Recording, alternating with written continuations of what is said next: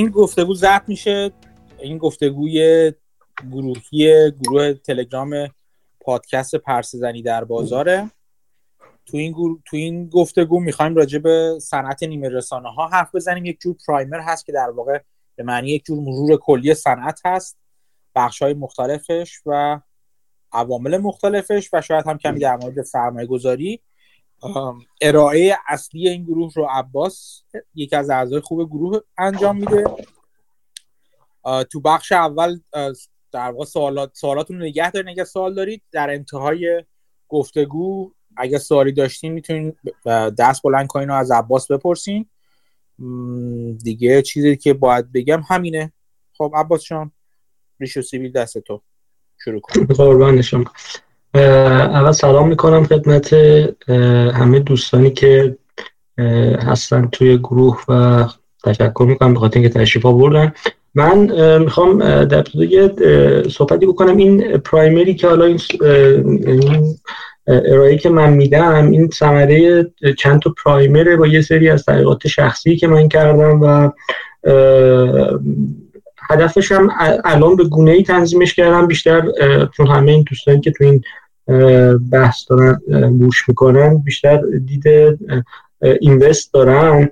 سعی می‌کنم با اون دید شروع کردم اینو گفتن و خیلی تو ریز دیگه technical ش و خیلی چیزایی که حالا میشه گفتشون نرفتم. خیلی هم من نمی‌دونم ولی تا اونجا سعی کردم technical ش رو باز کمترش بکنم. یعنی بیشتر بحث این بکنیم که صنعت کلیتش چی هست player های اصلیش کیان تکنولوژی کجاش cutting لبه های تکنولوژی کجاست کجا ارزش سرمایه گذاری حالا توی جلوتر که میریم حالا من بیشتر صحبت می‌کنم و بعدا می‌تونیم رو سوالان بیشتر روش بحث بکنیم.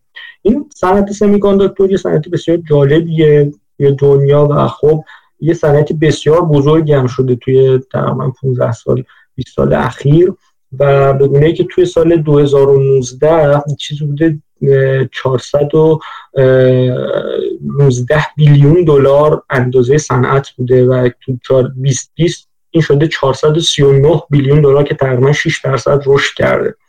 و ولی نکته خیلی جالبش تو صنعت سمیکانداکتور اینه که خیلی پلیرها محدودن و کشورهای خیلی محدودی توی این صنعت هستن. یعنی کل صنعت دست آمریکا تایوان کره ژاپن اروپا و از این اروپا که میگم همشون نه انگلیس هلند و آلمان این ستاش کشور اروپایی و چینه. و بقیه دنیا توی این عدد اصلا نقشی ندارن. و حالا نکته دیگه هم که توی این صنعت خیلی جالبه اینه که توی این صنعت هیچ کشوری کل زنجیره رو نداره یعنی نمی‌تونیم بگیم خود کفاست مثلا آمریکا همه چی رو از صفر تا صد داره نه اینجوری نیست هیچ کشوری توی یعنی یه جوری این تقسیم شده این کل این تکنولوژی تولید و دیزاین همه اینا توی کشورهای مختلف به گونه. یعنی تقسیم شده که همه به هم وابستن و اگه یه جا توی زنجیره تولید و توی این چین اختلال ایجاد بشه کل زنجیره به مشکل می‌خوره. به همین دلیل من نکته که داره این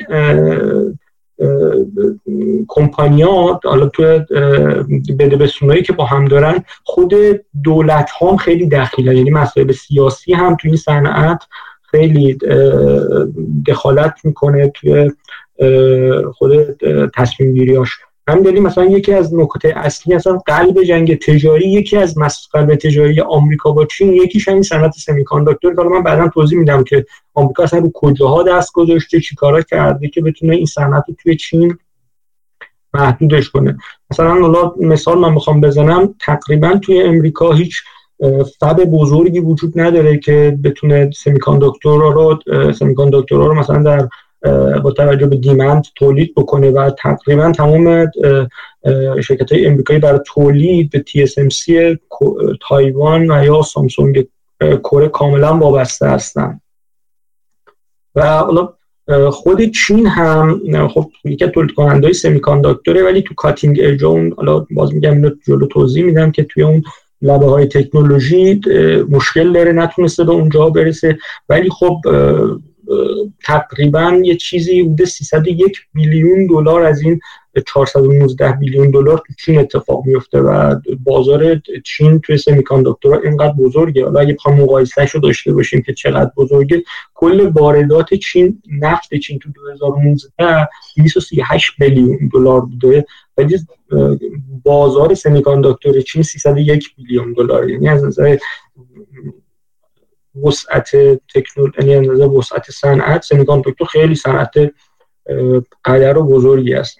و چین هم خیلی روی این مسئله داره سرمایه گذاری می‌کنه ولی موفق نبوده. به دلایل که حالا میگم خیلی امریکا فکوس کرده که این صنعت چین نتونه پیشرفت بکنه و برسه به اون لبه تکنولوژی کاتینگ من تو این قرائه هم می‌خوام حالا کاری که اول می‌کنیم اول اول, اول چیزایی که می‌خوام ارائه بدم اینه که اول انواع یعنی تکنولوژی مختلف سمی و که اصلا سمی به چه دسته هایی تقسیم میشن اینا رو اول توضیح بدم و بعد بیام بگم که حالا مثلا تو هر دسته پلیر اصلی کیه و اصل بازار تو کدوم قسمت متمرکزه و توی یه قسمت دیگه می‌خوام در مورد پروسه تولید سمیکانداکتور رو توضیح بدم که اصلا این پروسه شامل چی هستش و مثلا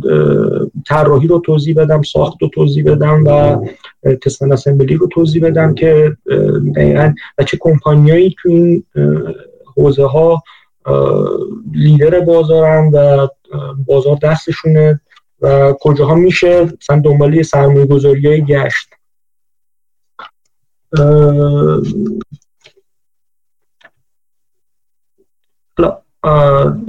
حالا تو خود سمی رو حالا تقسیم مندی که می‌کنه. البته تقسیم مندی ها رو اینم بگم مختلفه توی پرایمر های مختلف و توی تکس های مختلف دستبندی های مختلفی شدن خود سمی ولی یه سمی که یا یه دستبندی که وجود داره این رو به هفت دسته تقسیم می‌کنن که یه دسته مموریان که مموریا خودشون به دو دسته تقسیم میشن که مموری کوتاه مدت هم مموری بلند مدت که کوتاه مدت همون دیرمایی هستن که همه باشون آشنایی داریم.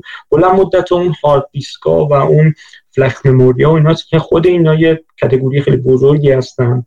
یه قسمت دیگهش logic logic semiconductor هستن که خیلی زیاد توی لوازم خونگی استفاده میشن توی مثلا خود موبایل استفاده میشن دیگه PLC ها استفاده میشن. یکی microprocessor ها هستن که این اینا بعضی موقع میرن تو زیر مجموعه logic ا ولی من جداش کردم به دلیل اینکه اینا خیلی بحث دارن. یکی microprocessor ها هستن که میره خدمت شما عرض بکنم همین CPU ها و GPU ها و CPU های موبایل رو شامل میشه. یه دونه دیگهش هستن که بهش میگن semiconductor semiconductor های آنالوگ که این semiconductor های آنالوگ رو تقریبا مثلا automotive industry میره زیر مجموعه semiconductor های آنالوگ و یا حالا بعدا توضیح میدم که دقیقا آنالوگ ها چی هست. سه دسته دیگه هم هستن که optometric ها هستن یعنی semiconductor های نوری هستن یه سری semiconductor های discrete هستن که ترانزیستور ها و دیود ها رو شامل میشن یه سری هم سنسور ها هستن. ببین اون چهارتای اول یعنی memory ها و logic ها و microprocessor analog IC ها رو اینا رو بهشون کلا میگن IC. و تقریبا 80 درصد market semiconductor این چهار تا category و اون سه تای دیگه که بهش میگن opto و discrete و سنسورها 20 درصد market رو در بر می‌گیرن. بعد اونا توی کاتینگ نیستن. یعنی اونا خب اکثر شرکت هایی که تولید اکثر مثلا خود چین تکنولوژی رو داره شرکت های اروپایی دارن شرکت های مختلف اینا رو دارن و تو اونجا خیلی تکنولوژی تو لبه حرکت نمی‌کنه و شرکت های مختلفی وجود دارن مثلا توی خدمت سنسورها شرکت های خیلی زیادی هستن که سنسور تولید می‌کنن. ولی توی قسمت آیسیا خب این بازار خیلی متمرکز سر شرکت های مختلفی شرکت کمتری توشون فعال هستن و تکنولوژی رو دارن. حالا من برای شروع شروع می‌کنم به توضیح دادن هر کدوم از این کتگوری. البته یه نکته رو قبلش من بگم. یه نکته که در مورد خود سمی رو من می‌خواستم بگم در مورد پروسه ساختم مثلا اول بگم که چون بعدا خیلی refer میدیم بهش. ببینید توی semi صنعت semi تولید دو نوعه. یعنی تولید به دو به دو یعنی پلن تولید بهش میگن بهش بهش یعنی چیز مد... business model شون. business model شون عملا دو نوعه. یه نوعش هستش بهش میگن integrated device manufacturer بهش اصطلاح میگن IDMs IDMs ها کمپانیایی هستن که تمام مراحل ساخت طراحی ساخت تست و assembly تمام تو خود کارخونه انجام میشه. نمونه بارز اینا Intel و Samsung هستن که تمام این سه تا مرحله رو خودشون انجام میدن. ولی business غالبی که الان خیلی رواج پیدا کرده تو چند سال دلیل اینکه صنعت تخصصی تر شده کمپانی های مختلفی اومدن تو یک زمینه فقط کار کردن و تخصص پیدا کردن. و از اون ور چون های ساخت. که بهش میگن foundry توی صنعت semiconductor بسیار capital intensive بوده. یعنی هزینه بسیار زیادی برای ساختشون لازم بود. خیلی از کمپانی ها اصلا دنبال ساخت fab نبودن. فهم کردن که طراحی بکنن و برن بدن به یه fab ی بسازه. به همین دلیل عملا fab ای بزرگ تو دنیا fab ای کوچیک جمع شدن و fab ای بزرگی شکل گرفتن. همین دلیل business model ی که الان تو دنیا غالبه business model fabless بهش میگن. به این صورتی که عملا یه سری کمپانی هستن طراحی می‌کنن یه سری کمپانی هستن می‌سازن یه سری کمپانی ها هستن که میان تست assembly می‌کنن. دقیقا کمپانی بزرگی که حالا خیلی اسمشون ما می‌دونیم مثل مثلا Qualcomm Nvidia HiSilicon اینا یا خود اپل حتی اینا فقط ندارن برای ساخت. عملا fab اشون یعنی طراحی رو انجام میدن میرن قسمت ساختشون میره تو foundry ها که مثل مثلا Samsung TSMC اینا براشون می‌سازن.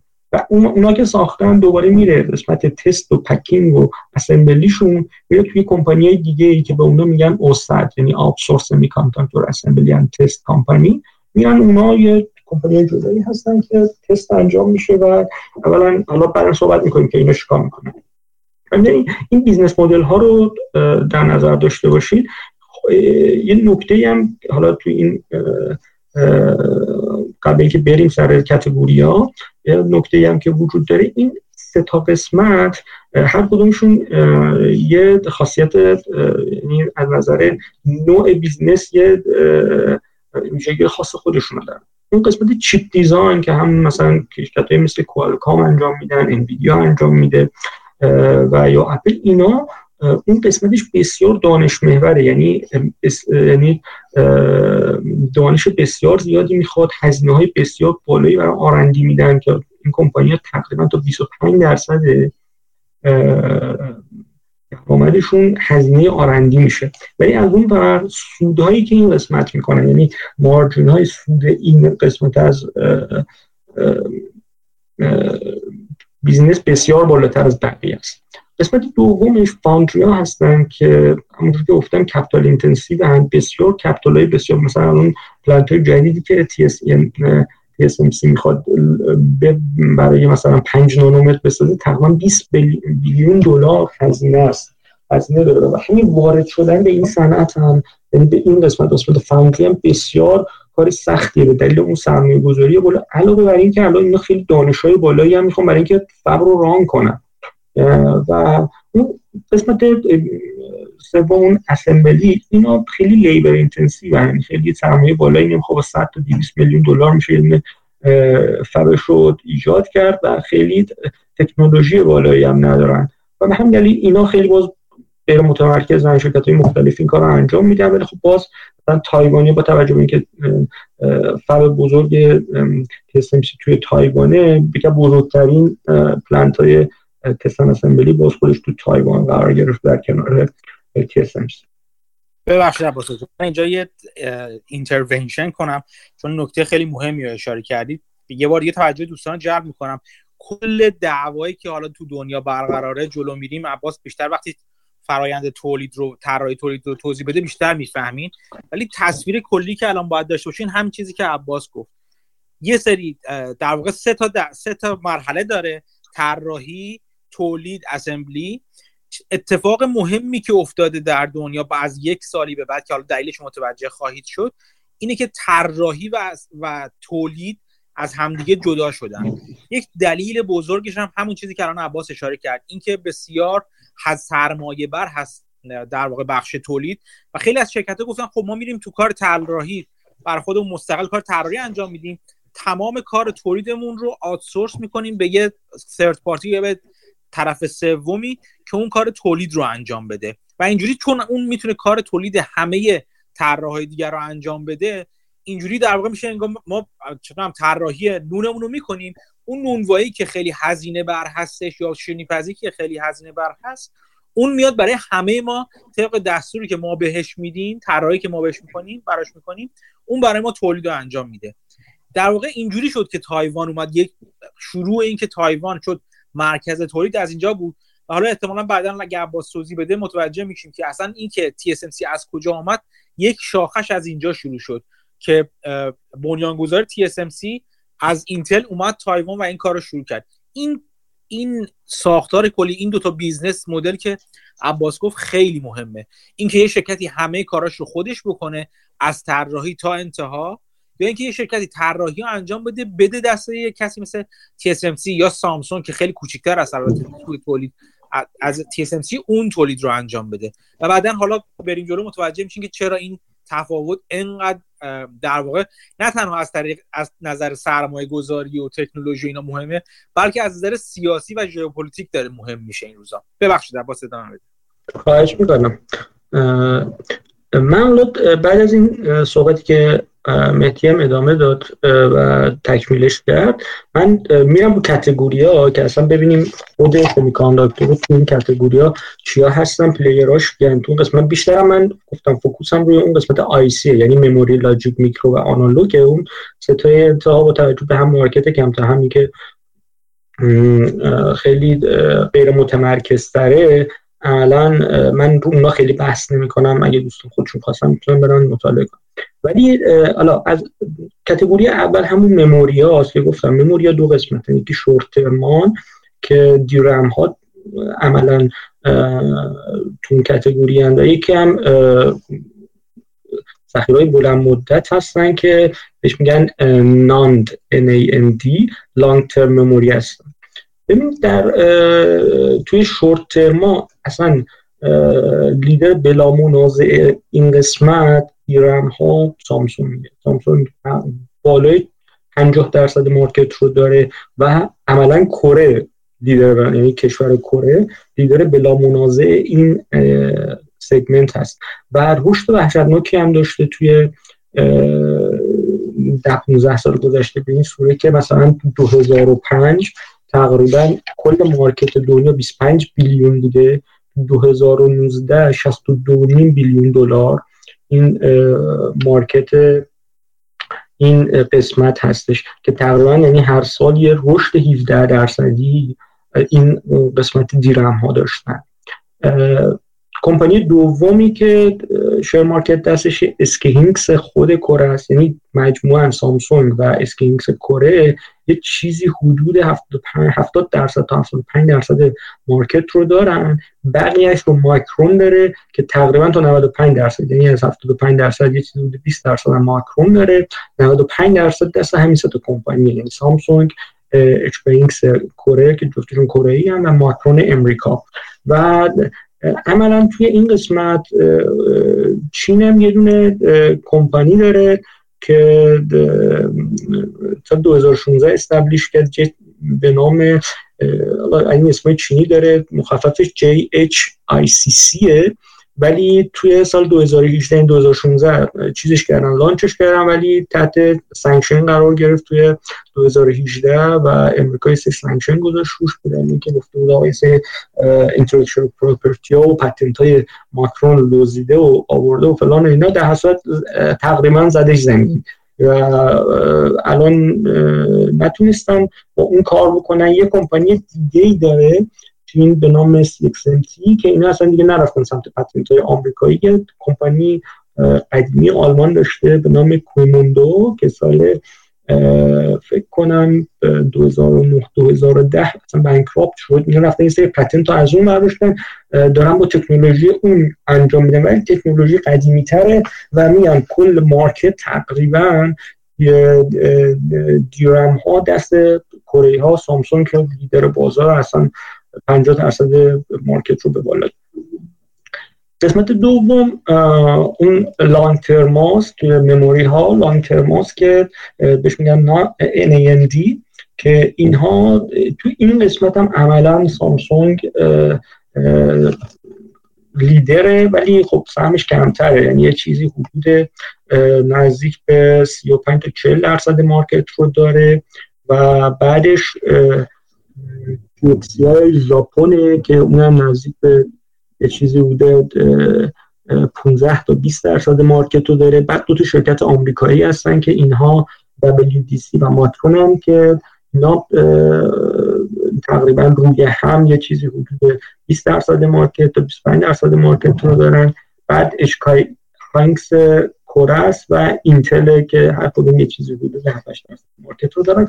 تو اینا همشون تو این شرکت ها همه به صورت IDM کار می‌کنن. همونجوری که بهتون گفتم یعنی خودشون طراحی می‌کنن می‌سازن assembly می‌کنن به غیر WDC WDC plan ش فرق می‌کنه fabless ه که از plant Kioxia ی ژاپن استفاده می‌کنه WDC یعنی خودش طراحی می‌کنه بعد میده plant Kioxia برش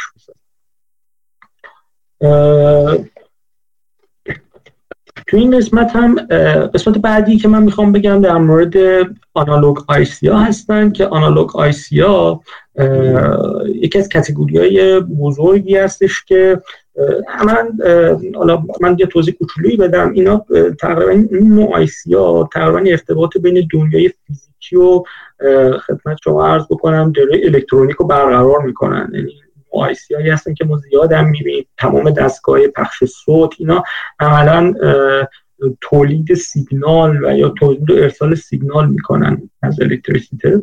و خب خیلی همه گیرتر مثلا automotive industry اصلا کلا میره زیر مجموعه این آنالوگ IC ها و مثلا دستگاه شارژر باتری نمی‌دونم درایو های موتور الکتریکی نمی‌دونم قسمت پخش صوت تلویزیون ها اینا همه میره توی آنالوگ ها و خب اینها باز هم اینجا خیلی غیر متمرکز تره و خب بزرگترین یکی از بزرگترین کمپانی هایی که تو market بیشتر خیلی امریکایی ها و ژاپنی ها تو این هستن به اضافه چند تا شرکت اروپایی که مثلا Texas Instruments بیشترین رو تو market داره. بعد Analog Devices باز اینم امریکایی اینا لیدرهای بازار هستن تو آنالوگ IC ها بعد میاد تو اروپا Infineon رو داریم که خب می‌دونید در زمینه تقریبا IC های automotive سیستم semiconductor Infineon leader بازار از همه بیشتر توی دنیا فروش داره بعد ST توی اروپا بعد توی امریکا باز سکای ورکس بعد NXP NXP باز اروپاییه. بعد چند تا شرکت دیگه هم هستن مثلا رنسانس ژاپن که تقریبا اینا شرای بارایی رو از مارکت دارن. و مدل اینا مدل اینا خیلیشون ایدیمه ولی الان مدل رفته به صورت به سمت fab-lite بهش میگن fab-lite business model یعنی اینا خودشون به صورت IDM کار می‌کنن. fab های خودشون رو دارن طراحی می‌کنن design می‌کنن. ولی دیگه الان توی چیزای پیچیده که می‌خوان develop بکنن عملا دیگه نمیان fab بسازن برای خودشون. عملا باز اینا شروع کردن از foundry بزرگ کمک گرفتن و ساختن مثلا NXP که تقریبا یه دونه لیبری تو اروپا توی semiconductor های جدیدش تو TSMC تایوان میاد کار ساخت رو انجام میده. و تقریبا مثلا این 70 درصد خودشون می‌سازن 30 درصدشون رو outsource می‌کنن به semiconductor یعنی به foundry بزرگ که به این مدل میگن fab-lite حالا تو این مجموعه حالا من می‌خوام فقط یه توضیح کوچولی در مورد خود صنعت semicon یعنی automotive semiconductor ها بدم بعد برمیگردیم میریم روی یه بحث اصلی که من بیشتر می‌خوام به اون صحبت بکنم روی microprocessor یه صنعت توی این قسمت آنالوگ ها یه market خیلی بزرگی automotive semiconductor ها هستن که اینا یعنی لیدرهای بازار اروپاییان اروپایی ها که آلمانیا هستن بیشتر که اصلی بزرگترینشون Infineon ه که بعد اون NXP بعدش Renesas ژاپنه و بعد میاد تگزاس یعنی چهار رومیش Texas Instruments امریکاست اینها دلیل اصلیش هم اینه که توی این section یه نکته خاصی که وجود داره و تولید خیلی زیاد وجود داره توی semiconductor های چینی ها خیلی تولید می‌کنن تازگی ها خیلی روشن اینا تو نانومترهای بالاست و cutting edge نیست. یعنی اون تکنولوژی خیلی بالای semiconductor رو اینا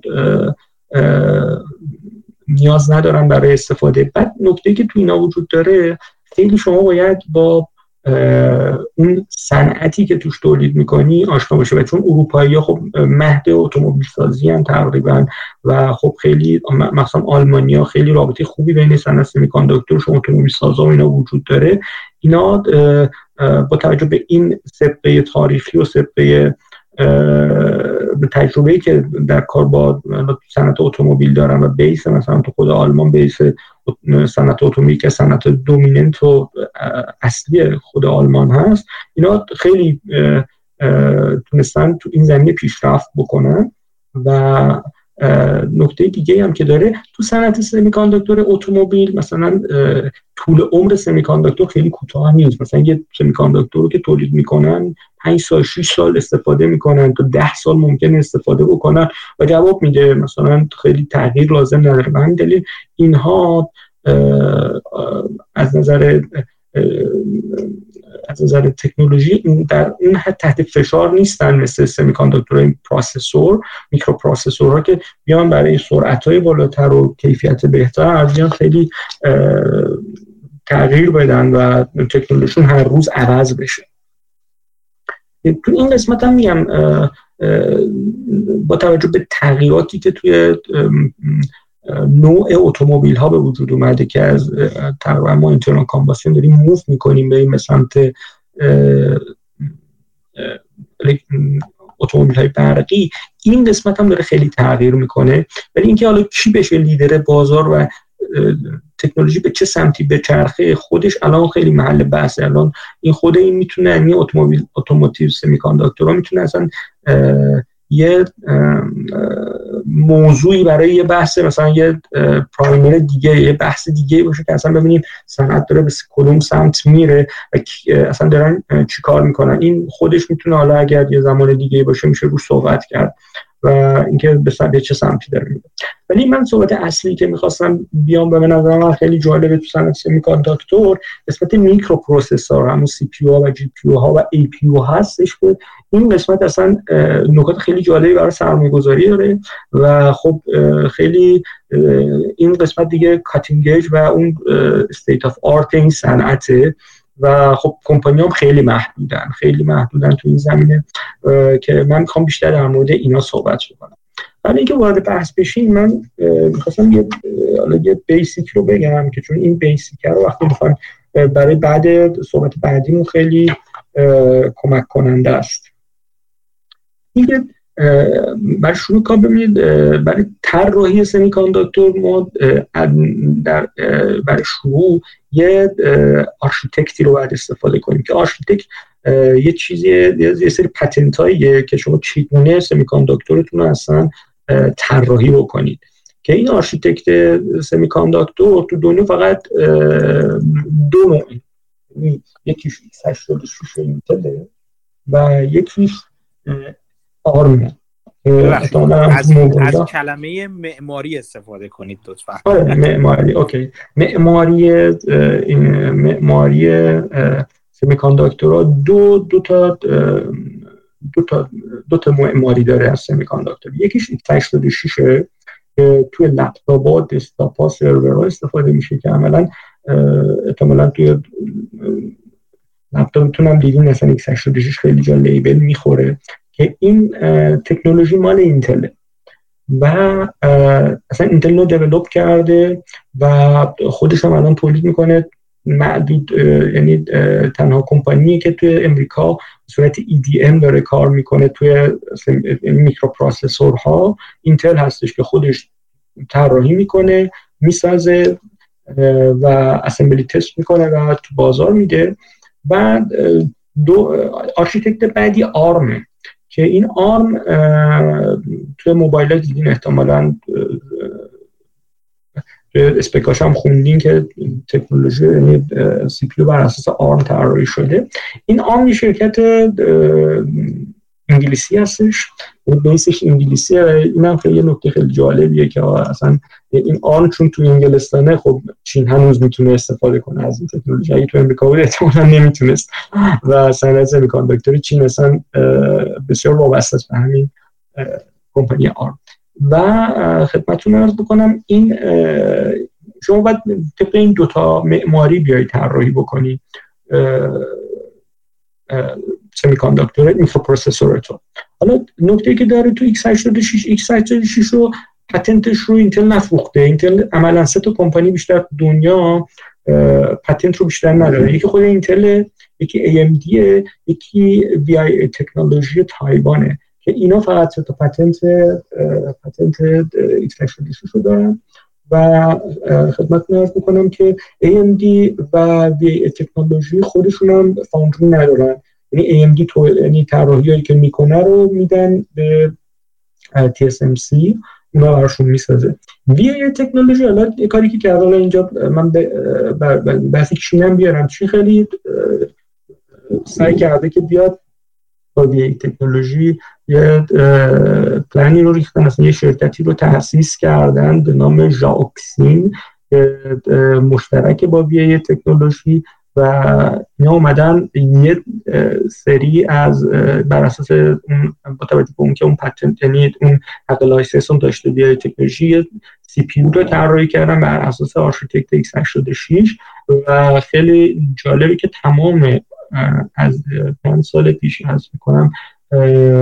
سه چهار سال پیش شروع کردن تمام کامپیوترهای دولتی ادارات دولتی چین رو دارن با این CPU عوض می‌کنن یعنی خود چین داره به گونه عمل می‌کنه که دو 2023 تمام CPU های همین شرکت Zhaoxin رو بذاره روی کامپیوتر خودش. البته اینم بگم که با توجه به اینکه اینا دسترسی ندارن به اون روی TSMC و Samsung عملا این CPU خیلی ضعیف در این سه چهار نسل عقبتر از CPU های Intel و AMD ببخشید دیگه که تو الان پس architect اینکه یه بار یه چیز کنیم معماری ها رو گفتی یکی x86 که خب. Intel Intel از اول تا آخرش رو انجام میده AMD داردش بله. ولی ساخت طراحیش انجام میده ساختش میده به بله. TSMC. ARM نه نه آره ببین سه تا x86 سه تا دارن Intel داره AMD داره VIA Technology تایوان داره خب؟ آره ولی ARM ببین ARM مثلا یه شرکتی که من می‌دونم. آره؟ این license شو میده به بقیه. ARM ARM یه کمپانیه آره license ببین intellectual property میفروشه. ARM حالا من تو اگر بلیغ نبود و نتونستم خوب منظور بگم می‌تونیم با هم خودت بیای و تکمیلش کنیم. ببین ARM یه کمپانی که base ش توی United Kingdom تو انگلستانه ولی جالبه این این کمپانی رو 2016 SoftBank ژاپن خریده. عملا ARM یه یه blueprint میده یه هم تمام اون چیزو داره معماری رو که میده به علاوه یه سری design panel میده برای ماکرو برای microchip ها. خب؟ یه نکته خیلی مهمی که در مورد ARM وجود داره و در مورد x86 نداره و یکی از دلایلی که x86 داره تقریبا حالا با این تکنولوژی ARM نمی‌تونه رقابت بکنه و خیلی موبایل و اینا رفتن سمت اون اینه که x86 به دلیل نوع تکاملی که پیدا کرده چون حالا نوع تکاملش هم به این گونه بوده که وقتی اینتل داشته اینا دهه 70 دهه 70 و 80 اینو شروع کرده به دیولپ کردن اون زمان مموری ها خیلی زیاد نبودن خب؟ و همین دلیل خیلی از وظایفی که الان تو مموری ها انجام میشه حالا اینجوری می‌خوام بهتون بگم می‌بره توی خود CPU خب یعنی اصلا توی سیستمی که چیز طراحی شده بهش میگن CISC یعنی complex CISC و RISC. خب reduced instruction یعنی ARM بر اساس reduced instruction computing set ه اون یکی بر اساس complex instruction computing set ه. خب یعنی عملا خیلی از مسائلی که الان توی memory ها انجام میشه و توی برنامه. و توی برنامه یعنی شما تو software انجام میدی توی memory توی architect Intel میره توی خود CPU انجام میشه. این باعث میشه که CPU توی چیز خیلی power بیشتری مصرف کنه. یعنی عملا از نظر مصرف انرژی x86 بهینه نیست و ARM بهینه است. خب اومده آره به همین دلیل توی موبایل ها و خیلی از دستگاه جدید خب مثل تبلت ها مثل لپتاپ هایی که شما می‌خواد power با باتری کار بکنن عملا یه تکنولوژی ARM استفاده کنن چه شرکتی پیشرو هستن تو این زمینه؟ حالا من توضیح میدم. ببین تو نکته که داره یه نکته دیگه هم که داره این ARM اصلا blueprint رو میفروشه. تمام شرکت هایی که الان طراحی می‌کنن. عملا بر اساس غیر اون شرکت بر اساس ARM دارن طراحی می‌کنن. یعنی شما تمام CPU هایی که می‌بینی عملا بر این اساس داره طراحی میشه. و خدمت عرض بکنم مثال دارم میگم Broadcom تمام CPU های موبایل بر اساس ARM الان اپل و الان مثلا گوگل و گوگل مثلا آمازون اپل علی بابا و تمام شرکت های دیگه Broadcom MediaTek اینا هر کدومشون دارن CPU طراحی می‌کنن. اینا که fabless ن ولی این جدیدایی هم که دارن طراحی می‌کنن از همین رفتن دارن. یعنی از blueprint های ARM دارن استفاده می‌کنن. اون چیزی که دلشون می‌خواد رو طراحی می‌کنن یعنی مثلا همین M1ی که اپل طراحی کرده بر اساس ARM انجام شده. بله بله. یعنی عملا برای خود برای سوالت خودم می‌پرسم. رابطه کوالکام و اپل چه چون کوالکام هم بر اساس ARM طراحی می‌کنه درسته؟ بله. بعد وقت چجوری چجوری بود که اپل یه موقع به کوالکام می‌داد کارشو الان داره خودش هم طراحی می‌کنه این ماجراشون چجوری بوده؟ ببین عملا خب اون اون زمان خود اپل چیزو نداشت دیگه. قسمت semiconductor ش هم طراحی نکرده بود خب؟ عملا کاری که کوالکام براش می‌کرد اپل میگه من همچی چیزی رو می‌خوام. کوالکام براش طراحی می‌کرد. می‌داد TSMC میساخت. می‌داد به اپل خب؟ ولی الان خود اپل شروع کرده طراحی کردن و خیلی جالبه. حالا من داشتم مقاله میخوندم که میگم اگر اپل رو قسمت semiconductor ش رو جدا بکنی چون اپل برای کسی نمی‌سازه دیگه اپل برای خودش فقط می‌سازه. ولی اگر بخواد مثلا جدا spin-off بشه یه چیزی حدود 80 میلیارد دلار فقط سمی کانداکتورش میارزه. چون درآمد یه چیزی تا حدود مثلا revenue ی حدود 15 تا 20 میلیارد دلار فقط سمی اپل می‌تونه درآمد داشته باشه. همین دلیل الان که شروع کرده دیگه. الان شروع کرده خودش بر خودش طراحی کرده. دیگه احتمالاً یه قرارداد long term با کوالکام داره. حالا من نمی‌دونم قراردادش به چه صورته ولی بعد یه مدتی احتمالاً دیگه خودش انجام میده الان مثلا آمازون هم داره یه دونه بر خودش طراحی می‌کنه. نکته اصلیش اینه. ببین شما blueprint رو می‌گیری از ARM یعنی اون design panel رو می‌گیری از ARM بعد اون کاری که دوست داری خودت انجام بدی رو میای توی semiconductor طراحی می‌کنی خب؟ حالا مثلا چی رو بگم؟ مثلا الان آمازون که داره این کار رو انجام میده می‌خواد بیشتر یعنی CPU بسازه که تو اون قسمت AWS تو برای سیستم cloud ین یعنی مخصوص سیستم cloud ین یعنی سیستم cloud ین رو بسیار بهینه بتونه این CPU اداره بکنه. یا چیزی که تا داشته با x86 انجام میده شده تا دقیقا همینه. یعنی این این کار داره می‌کنه و مثلا خود چیز داره گوگل داره این کارو می‌کنه و گوگل داره برای همین کرومبوکاش و گوشیاش داره این کارو طراحی رو انجام خیلی مثلا خود فیسبوک داره این, این کار انجام میده. دقیقاً میده دستشون که هرچی می‌خوام باهاش بسازن اینا. دقیقاً همین کارو می‌کنه. دقیقاً همین کارو می‌کنه. اینا هرچی مثلا تسلا تسلا داره بر خودش همشون دیگه دارن میگن به این سمت که یه سری سمی با توجه به اپلیکیشن هایی که این کاری که خودشون می‌خوان و اون بهترین به بهترین وجه اون سمی یا اون microprocessor اون کاری که خودشون می‌خواد به بهترین وجه انجام بدن. این هم خیلی سیست خیلی کمپانی critical یه تو این صنعت می‌دونی چیز هم نیست. انویدیا داره میخردش حالا. ببین انویدیا می‌خواست بخرش ولی نشد. اصلا نمی‌دونم به دلیل این چیز می‌خواست بخرش ولی دوباره معامله انجام نشد از SoftBank. ولی اگر ARM رو انویدیا بخره اگر عملا بشه زیر مجموعه انویدیا عملا چین توی سیستم semiconductor یه ضربه بسیار بزرگی می‌خوره. چون عملا این blueprint رو نداره داره چیز می‌کنه؟ داره موانع رگولاتوری یکی یکی برطرف می‌کنه انویدیا الان.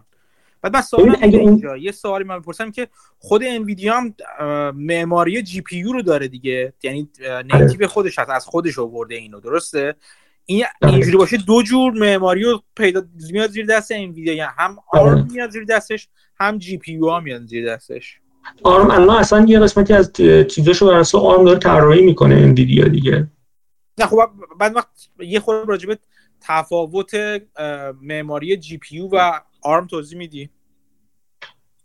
من اونو اطلاع ندارم GPU ARM واقعیتش. ولی حالا ببین GPU که اصلا چیزه. GPU که اصلا graphic process unit دیگه. حالا من آره، تفاوت ببین اون structure نیست من تا اونجا که می‌دونم GPU مثل یه چیزی مثل حالا حالا نمی‌دونم روی GPU من مطالعه نداشتم. ولی میگم برای میکرو ها اصل ماجرا این ARM و x86 هم. این خیلی نکته مهمیه که این اگه بره زیر مجموعه ARM بره زیر مجموعه مثلا انویدیا اصلا انویدیا خودش می‌تونه یه خیلی زیادی براش وجود بیاره و اینکه از اون برم میگم دست چین رو از این صنعت اصلا کوتاه می‌کنی عملا. خب بذار من یه خورده راجع به این چیزی که من خودم حالا شاید غلط باشه درک من از GPU ها بوده. چون این معماری حالا ممکنه بخوایم به جزء معماری های دسته‌بندی معماری حساب کنیم یا نکنیم ولی چیزی که هستش GPU ها اصولا هم درست همونطور که گفتی اصل چیزشون مال graphic processing. دلیلش همین هستش که اغلب پردازش های مربوط به کارهای گرافیکی و تصویری کارهای بر اساس جبر خطی و ماتریسی یعنی تنسورها و ماتریس های بزرگ. نوع عملیات پردازشی که روی این در واقع عملیات جبر خطی که روی این ماتریس های بزرگ پردازش انجام میشه اینجوری است که عملیات تکرار شونده متوالی و متوالی هستش. به همین دلیل چیزی که من فهمیدم این هستش که GPU در واقع میاد معماری که داره مثل این میمونه که یک تعداد خیلی زیادی از CPU یا چیپ در واقع اینجوری چیپ های کوچیکتر و کوچیکتر رو به صورت موازی پردازش رو به اینا میسپره که این کار تکرار رو انجام بدن. و تا اونجایی که من می‌دونم یه platformی داره انویدیا به اسم کودا CUDA که در واقع کار parallel computing اصلش مال همین parallel computing platformه یا پلتفرم پردازش مجازی. و این این باعث شده که حالا در واقع این در واقع پردازش های گرافیکی رو انجام بده. از یه زمانی به بعد متوجه شدن و دیدن که خیلی از پردازش هایی که توی data center ها انجام میشه روی پردازش های machine learning و در واقع data کارهای مختلفی که توی data center انجام میشه دقیقا همون جبر خطی عملیات مربوط به ماتریس ها و جبر خطی جبر خطی های متوالی و زیاد هستش که انجام میدن. به همین دلیل بود که GPU ها اومدن توی چیز اومدن یه جوری استفاده شدن توی machine learning. و تا اونجا که باز من می‌دونم کاربرد GPU ها هم توی gaming هست هم تو ویدیو همونطور که تو به خوبی اشاره کردی و هم machine learning. نمی‌دونم اینو دیدی یا نه ولی یک زبان یک در واقع architect یا architecture یا یه معماری open source هم اخیرا ایجاد شده به اسم RISC 5 ظاهرا. که در واقع یه جورایی رقیب ARM قرار باشه.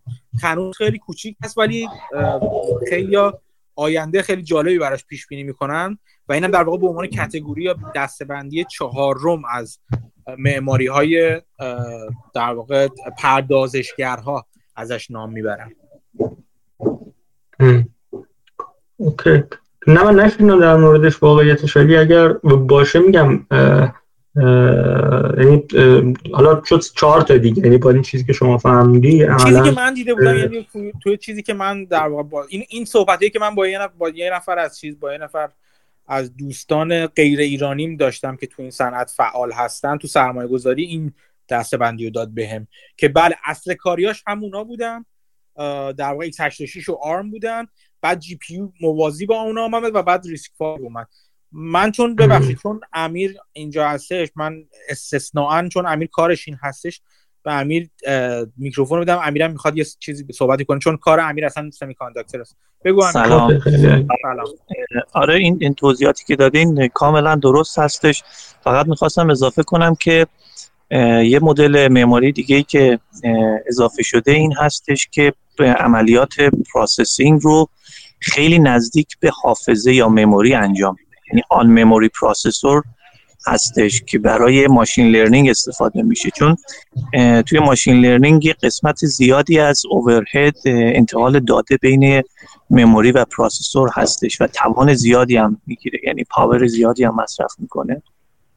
اتفاقا یه شرکت استارتاپ حدود سه سال هست راه افتاده در کانادا و تورنتو به اسم Untether AI و اینها فروش خوبی هم داشتن. از همین طریق بود که معماری خیلی ساده و بر اساس همون GPU که شما گفتین یعنی processor element دارن processor element های کوچیک دارن که تعداد خیلی زیادی از اینها رو تکرار می‌کنن.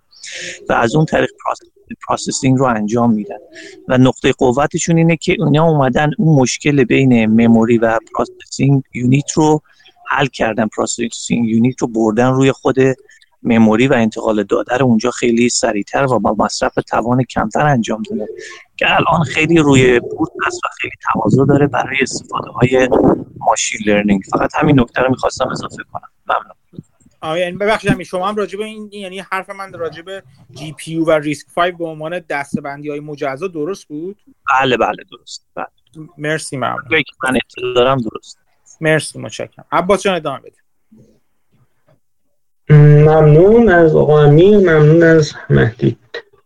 من تو قسمت بعدی حالا چون به نظرم آرم اینا رو مهدی هم تکمیل کردم روی استراکچر ها من تو قسمت بعدی می‌خوام در مورد خود زنجیره ارزش صحبت بکنم. اون قسمت architect رو صحبت کردم ولی الان می‌خوام در مورد خود زنجیره ارزش صحبت بکنم که گفتم من که قبلا گفتم. این زنجیره ارزش سه قسمت داره. یکیش designه یکیش fabه یکیش assembly خود design یکیش همین architect داشت که ARM و x86 و GPU و اون اسفایلی که امیر گفت. مهدی گفت و یکیش هم قسمت سافرشه توی طراحی طراحی این میکروپروسسورها یه نکته خیلی جالبی هم که وجود داره این سافرهای طراحیه که این سافرهای طراحی عملا کاملا انحصارش از امریکاست. یعنی سه تا کمپانی امریکایی هستن که این softwareهای طراحی عملا ارائه میدن و اکثر چیپ ها با این سه تا طراحی میشه که یکیش Cadence Design System یکیش Synopsysه و یکیش هم شرکت Mentorه.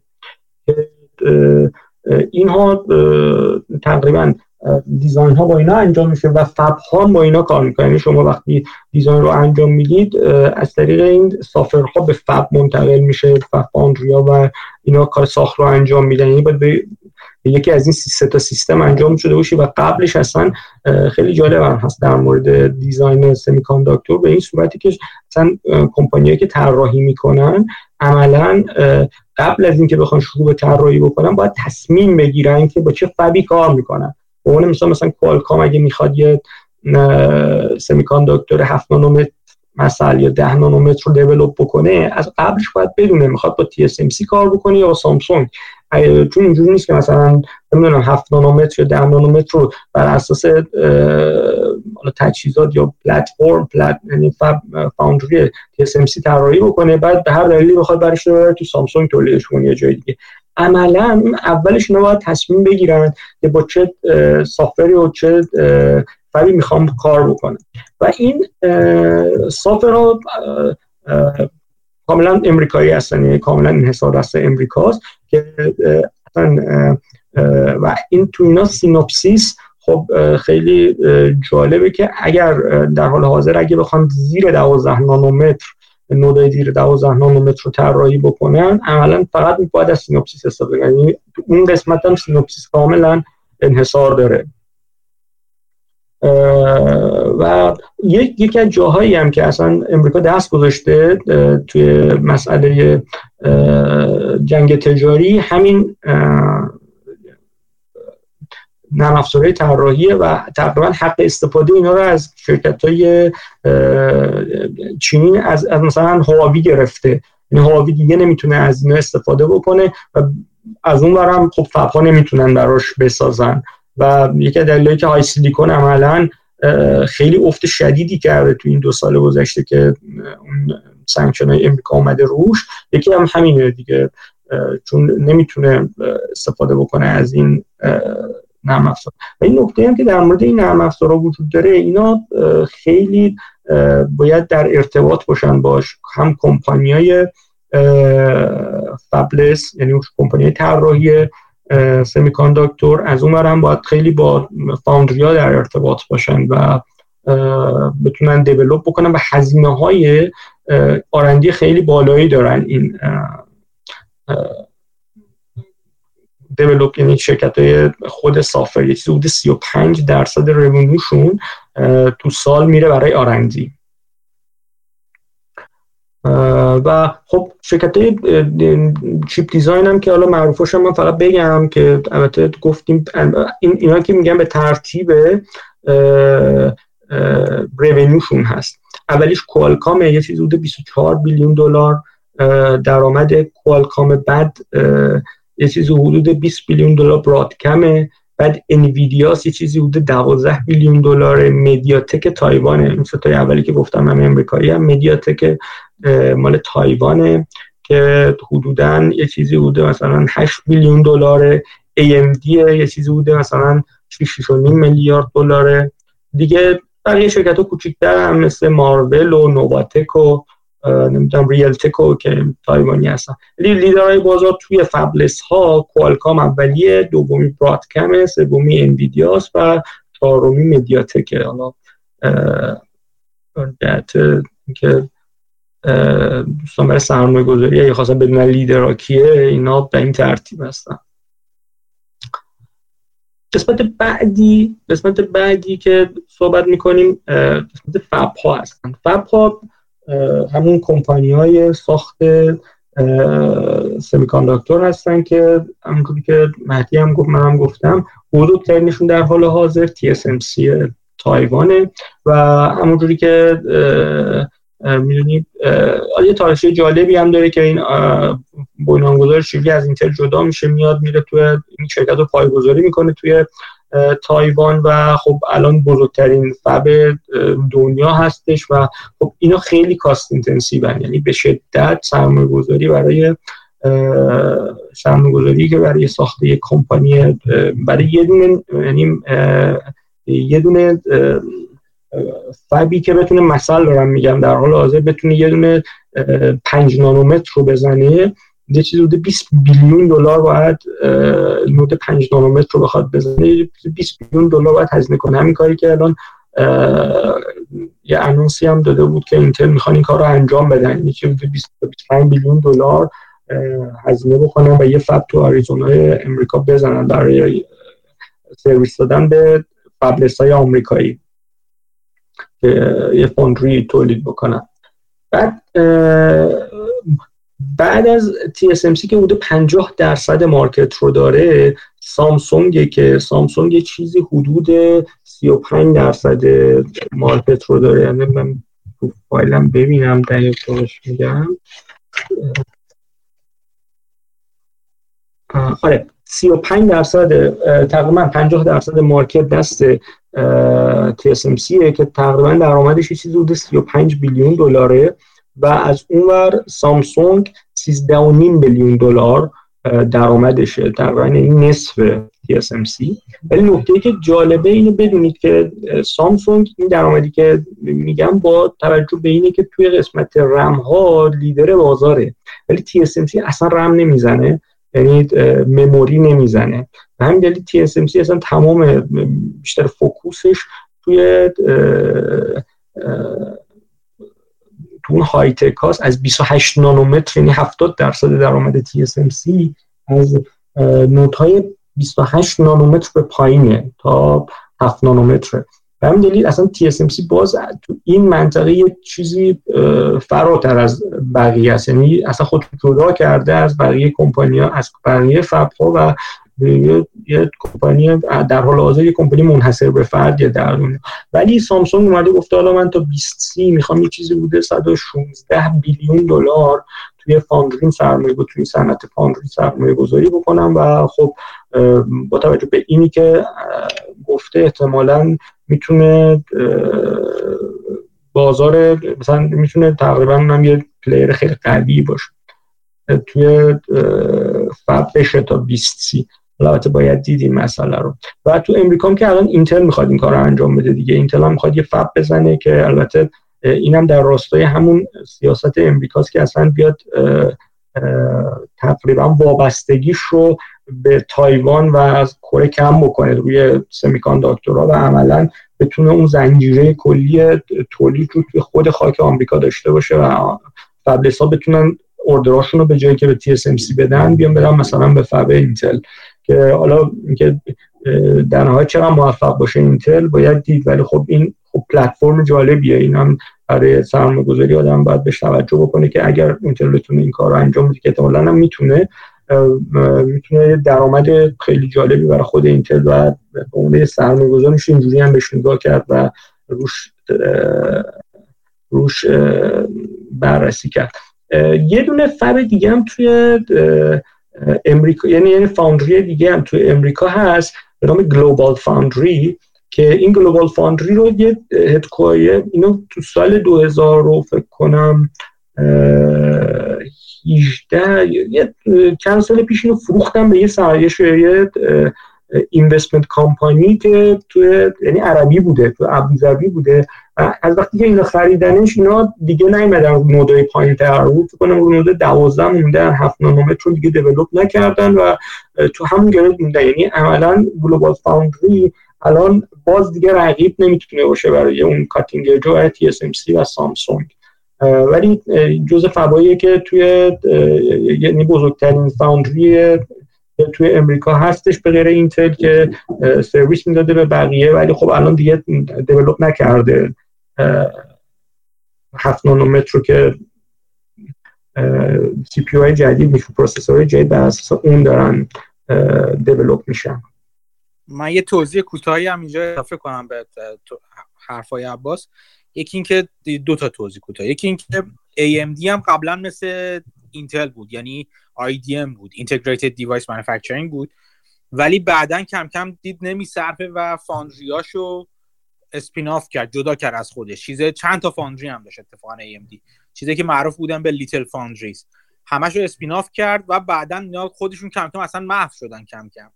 و تو فکر می‌کنم توی ده نانومتر هم تو ده نانومتر متوقف شد AMD و به این نتیجه رسید که کاراشو بده به TSMC یکی اینو می‌خواستم بگم. یکی اینکه چین هم یک حرکاتی انجام داد و یک فاندری زد به اسم SMIC که در واقع اینطور که من صحبت کردم و شنیدم تخمین می‌زنن یه چیزی حدود 20 سال عقب از TSMC برای اینکه به جایی که الان TSMC هست برسه. ببخشید عباس چه ادامه نه خوش به SMIC اصلا تحریم شده. یعنی یه یه سری سانکشن هم گذاشته روش اصلا دقیقا چندین سال عقب هستن از آره آی پی دو که دیده بعدم بحث ژئوپلیتیک پیش اومد که حالا جلوتر حتما بهش اشاره می‌کنیم. ولی آره می‌خوام بگم که خیلی میگن که خب چین چقدر سرمایه گذاری کنه تا برسه؟ این سوال اصلی من بود از این در واقع مشاوری که ازش پرسیدم. من گفت این حداقل سی حداقل 20 سال از TSMC الان عقبه. و و اینکه بعدا 20 سال دیگه به الان برسه اینکه TSMC اون موقع کجا خواهد بود خیلی جای بحث داره. و خلاصه خیلی یعنی این اصلا TSMC اتفاق خاص تو دنیا کرده الان. آره دقیقا خودش جدا کرده و کاملا دنیا وابسته است به TSMC دیگه. و اینکه در TSMC و آل سامسونگ هم به حد به نوعی ولی TSMC عملا برآوردهایی که میشه تا بین 5 تا 10 سال آینده این پوزیشن رو دست نمیده. یعنی یه کمپانی که تا 5 تا 10 سال آینده می‌تونی بگی که این کاتینگ رو داره و اصلا هیچ چی میگن این صنعت دست اینه به عنوان همه وابستهشن تقریبا به اینکه TSMC براشون بسازه یه چیزی دیگه. و خب این خیلی نکته که یه شرکت تو دنیا یه همچین پوزیشنی رو قرار بگیره. یا هیچ تقریبا رقیبی نداشته باشه در خیلی از موارد و همه دنیا وابسته باشه بهش.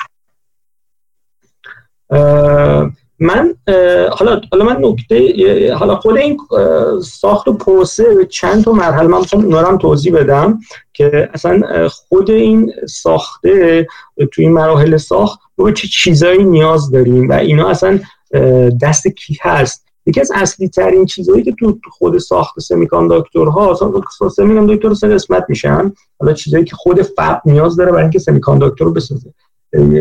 اولیش wafer ه که بهش میگن wafer که عملا wafer اون substrate یه که رو semiconductor میشه و اون substrate یه سیلیکون خیلی pure single crystal بهش میگن. و خب این خود این تکنولوژی ساخت wafer خیلی تکنولوژی خیلی عجیب غریب یعنی خیلی تکنولوژی advanced یه چون عملا حالا این تمام material هایی که ما می‌بینیم حالا فلزات اینا به صورت کریستالی عملا منجمد میشن. ولی شما برای semiconductor industry وقتی می‌خوای این substrate رو بسازی این کریستال های مختلف crystallize میشن. ولی شما وقتی می‌خوای برای semiconductor بسازی باید یه تک کریستال باشه. یعنی حالا اینا wafer ها به صورتی هن که اینا رو از یک دونه یک کریستال میان یک کریستال Si رو میان رشدش میدن و کریستال رشدش میدن. و خب خود اون یه تکنولوژی خیلی جالب و پیچیده رو داره و خب purity ش هم خیلی مهمه. یعنی بسیار خالص باشه. این خود این wafer ها یه یعنی تکنولوژیش دست چند تا شرکته؟ حالا من اینا رو توضیح میدم که مثلا بیشترش دست شرکت ژاپنیه.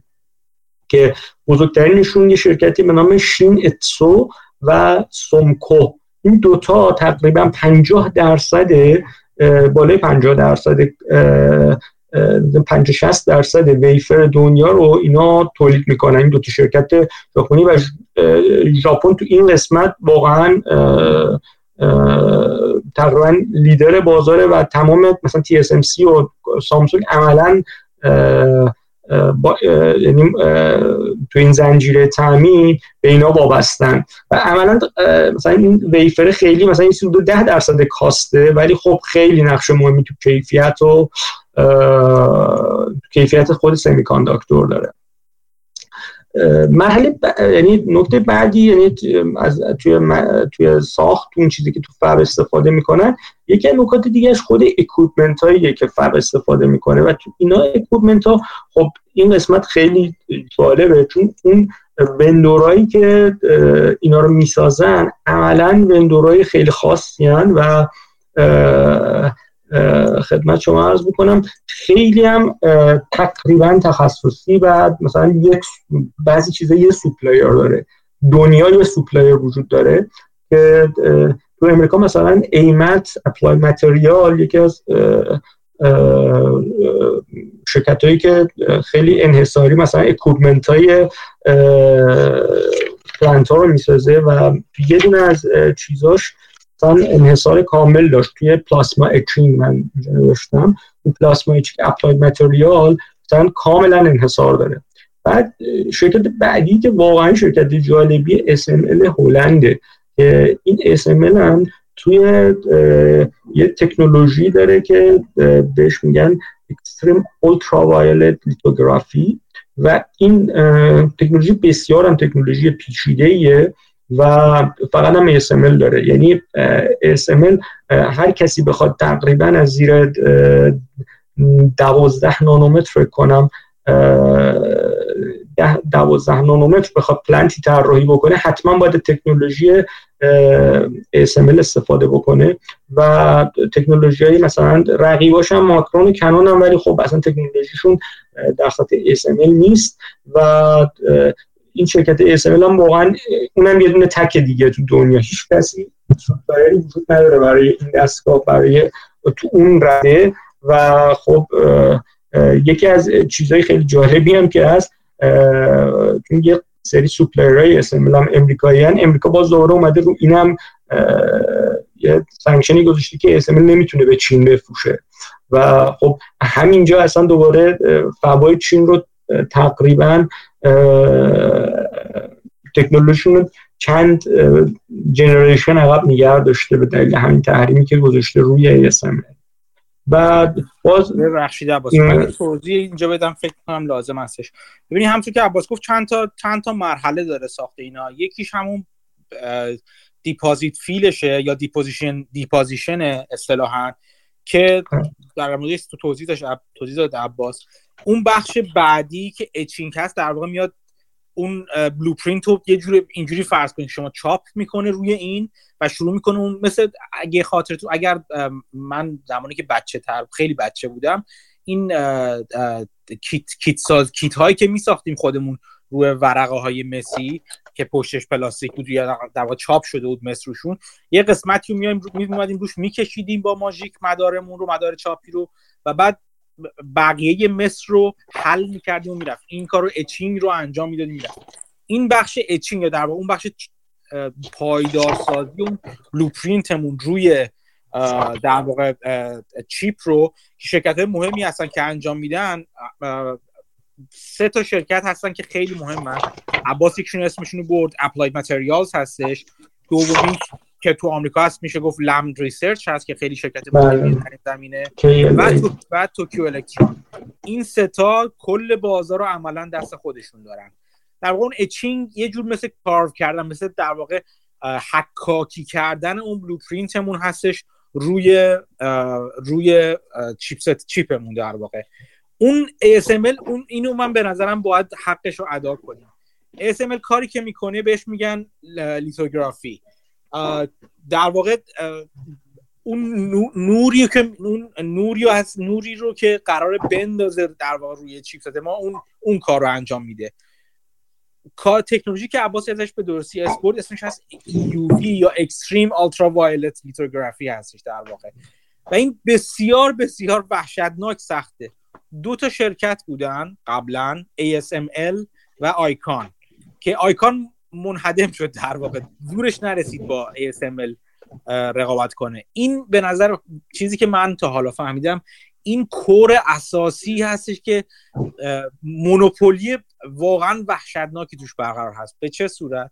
به این صورت که هیچ شرکتی دیگه ای نیست که تو دنیا این کار رو انجام بده. در واقع ماشین های رو بسازه.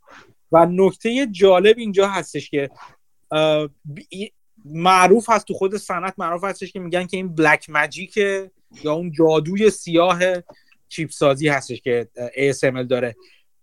جور دیگه که مثال من خوندم تو چند تا پرایمر خوندم میگن به سختی این هستش که همه می‌گفتن که آدم آدم انسان رو بشونه رو ما خیلی سخت بود دیگه. این مثل که یه توپ بسکتبال رو از اینجا بندازیم و بره توی حلقه توی حلقه بسکتبال تو ماه در واقع گل بشه یه جورایی. کاری که می‌کنه این شکستی هستی که با لیزر CO2 یا گاز کربونیک میتابوندشون به ذرات قلع بخار شده. و از اون اون ذرات قلع بخار شده اون پلاسمایی که تولید می‌کنن از خودشون ایووی رو در واقع منتشر می‌کنن. این کار رو پنجاه هزار بار در ثانیه انجام میده ASML همه این چیزاست که باعث میشه این کار این کار انجامش بسیار بسیار سخت باشه. و در واقع یه جوری تنها شرکتی هستی که اون لایت سورس و اون منبع نوری رو که این کار رو می‌تونه انجام بده تو دنیا می‌سازه. اینو من خیلی تاکید می‌کنم به خاطر اینکه اینجور که میشه فهمید این اون گره کور سرمایه گذاری توی دنیاست. و چیزی هستی که هیچ کس دیگه ای نمی‌تونه این کار رو انجام بده. و این نقطه خیلی خاص و جالبی برای سرمایه گذاری ادامه بده عباس دقیقا همین. حالا من دیگه تو detail ش نرفتم چون سه تا همونجوری که مهدی گفتن سه, سه تا مرحله داره حالا صورت rough deposition و لیتوگرافی و etching که حالا هر کدوم از این شرکت هایی که صحبتش شد توی قسمتی اومدن عملا خود یعنی نیومدن با هم خیلی رقابت بکنن این شرکت ها و هر کدوم یه قسمتی رو گرفتن و تو اون قسمت یه monopoly ایجاد کردن برای خودشون گفتم مثلا Applied Materials اومده تو plasma etching این کار کرده ASML اومده تو لیتوگرافی این کار کرده و همینجوری که مهدی اصلا تکنولوژی ASML یه تکنولوژی خیلی یعنی دست نیفتنیه دیگه. اون هم همینجوری تقریبا میگن که تا مثلا این پوزیشن خودش رو می‌تونه تا حداقل 5 تا 10 سال آینده ASML حفظ کنه با این تکنولوژی که داره. و خب خیلی می‌تونم دید سرمایه گذاری یه دونه شرکت در دنیاست که یه همچین پوزیشنی داره و خب حالا تونسته به این تکنولوژی دست بده. و همه صنعت کاملا هم محتاج به این تکنولوژی ASML ولی یه نکته هم باید توجه کرد که عملا با توجه به اینکه plant بزرگ دنیا که تایوان و کره است تمام این کمپانی market شون اونجاست. یعنی خود ASML یه چیزی حدود 64 درصد درآمدش از تایوان و کره میاد. و یا Applied Materials تقریبا یه چیز حدود 20 درصد material فروشش فقط از به TSMC یعنی این زنجیره یه جوری به هم متصل شده که تمام این کمپانیا عملا چه امریکایی باشن چه چه جاهای دیگه به این فاندریا وابستن نظر اینکه مشتری اصلیشون اینا هستن دیگه. این اتفاق فروششون باید توی به این دوتا کمپانی انجام بگیره. آره چیزی که مهم است این که بچه ها باید توجه کنن که TSMC خودش ماشین ماشین ماش... این ماشین ها رو نمی‌سازه و از این ماشین سازهایی مثل Lam Research یا ASML از اینا می‌خره تجهیزاتش رو. و همونطور که عباس گفت خریدار اصلیشون جایی مثل TSMC اینو من میگم جایی مثل TSMC به خاطر اینکه پس فردا اگر قرار باشه یک fab مشابه توی آمریکا یا توی سامسونگ یا توی کره یا جای دیگه تولید در واقع ساخته بشه اونجاها هم می‌تونه مشتری اینا بشه. ولی در حال حاضر به دلیل اینکه تمرکز فبریکیشن تمرکز ساخت توی تایوان و زیر دست TSMC هستش به این دلیل در واقع جوری مشتری اصلی این شرکت ها همین هستن. این یه توضیح کلی هم راجع به وضعیت صنعت من در این حالت که الان الان تصویر خوبی تقریبا دست بچه ها اومده بگم.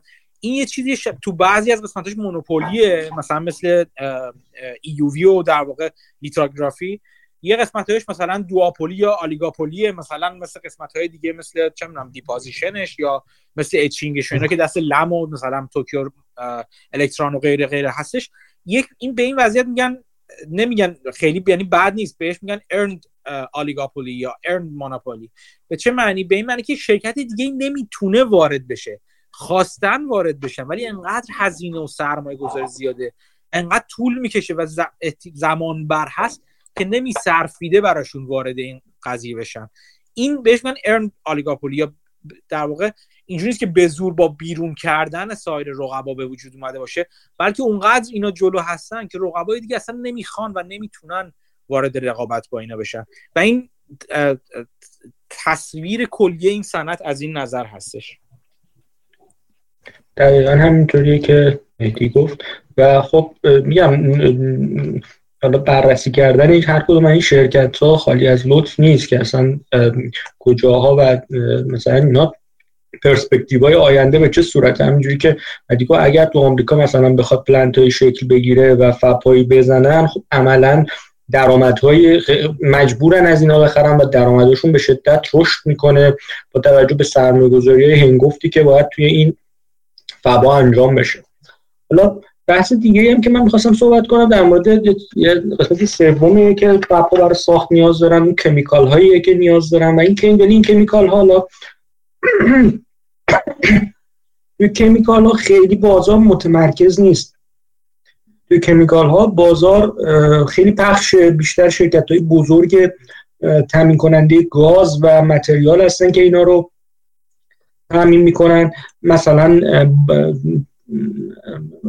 ولی خب نکته اصلیشون در پیوریتی های خیلی بالاست و مثلا باسف خیلی تولید می‌کنه. اروپایی ها ارلیکوید خیلی تولید می‌کنه.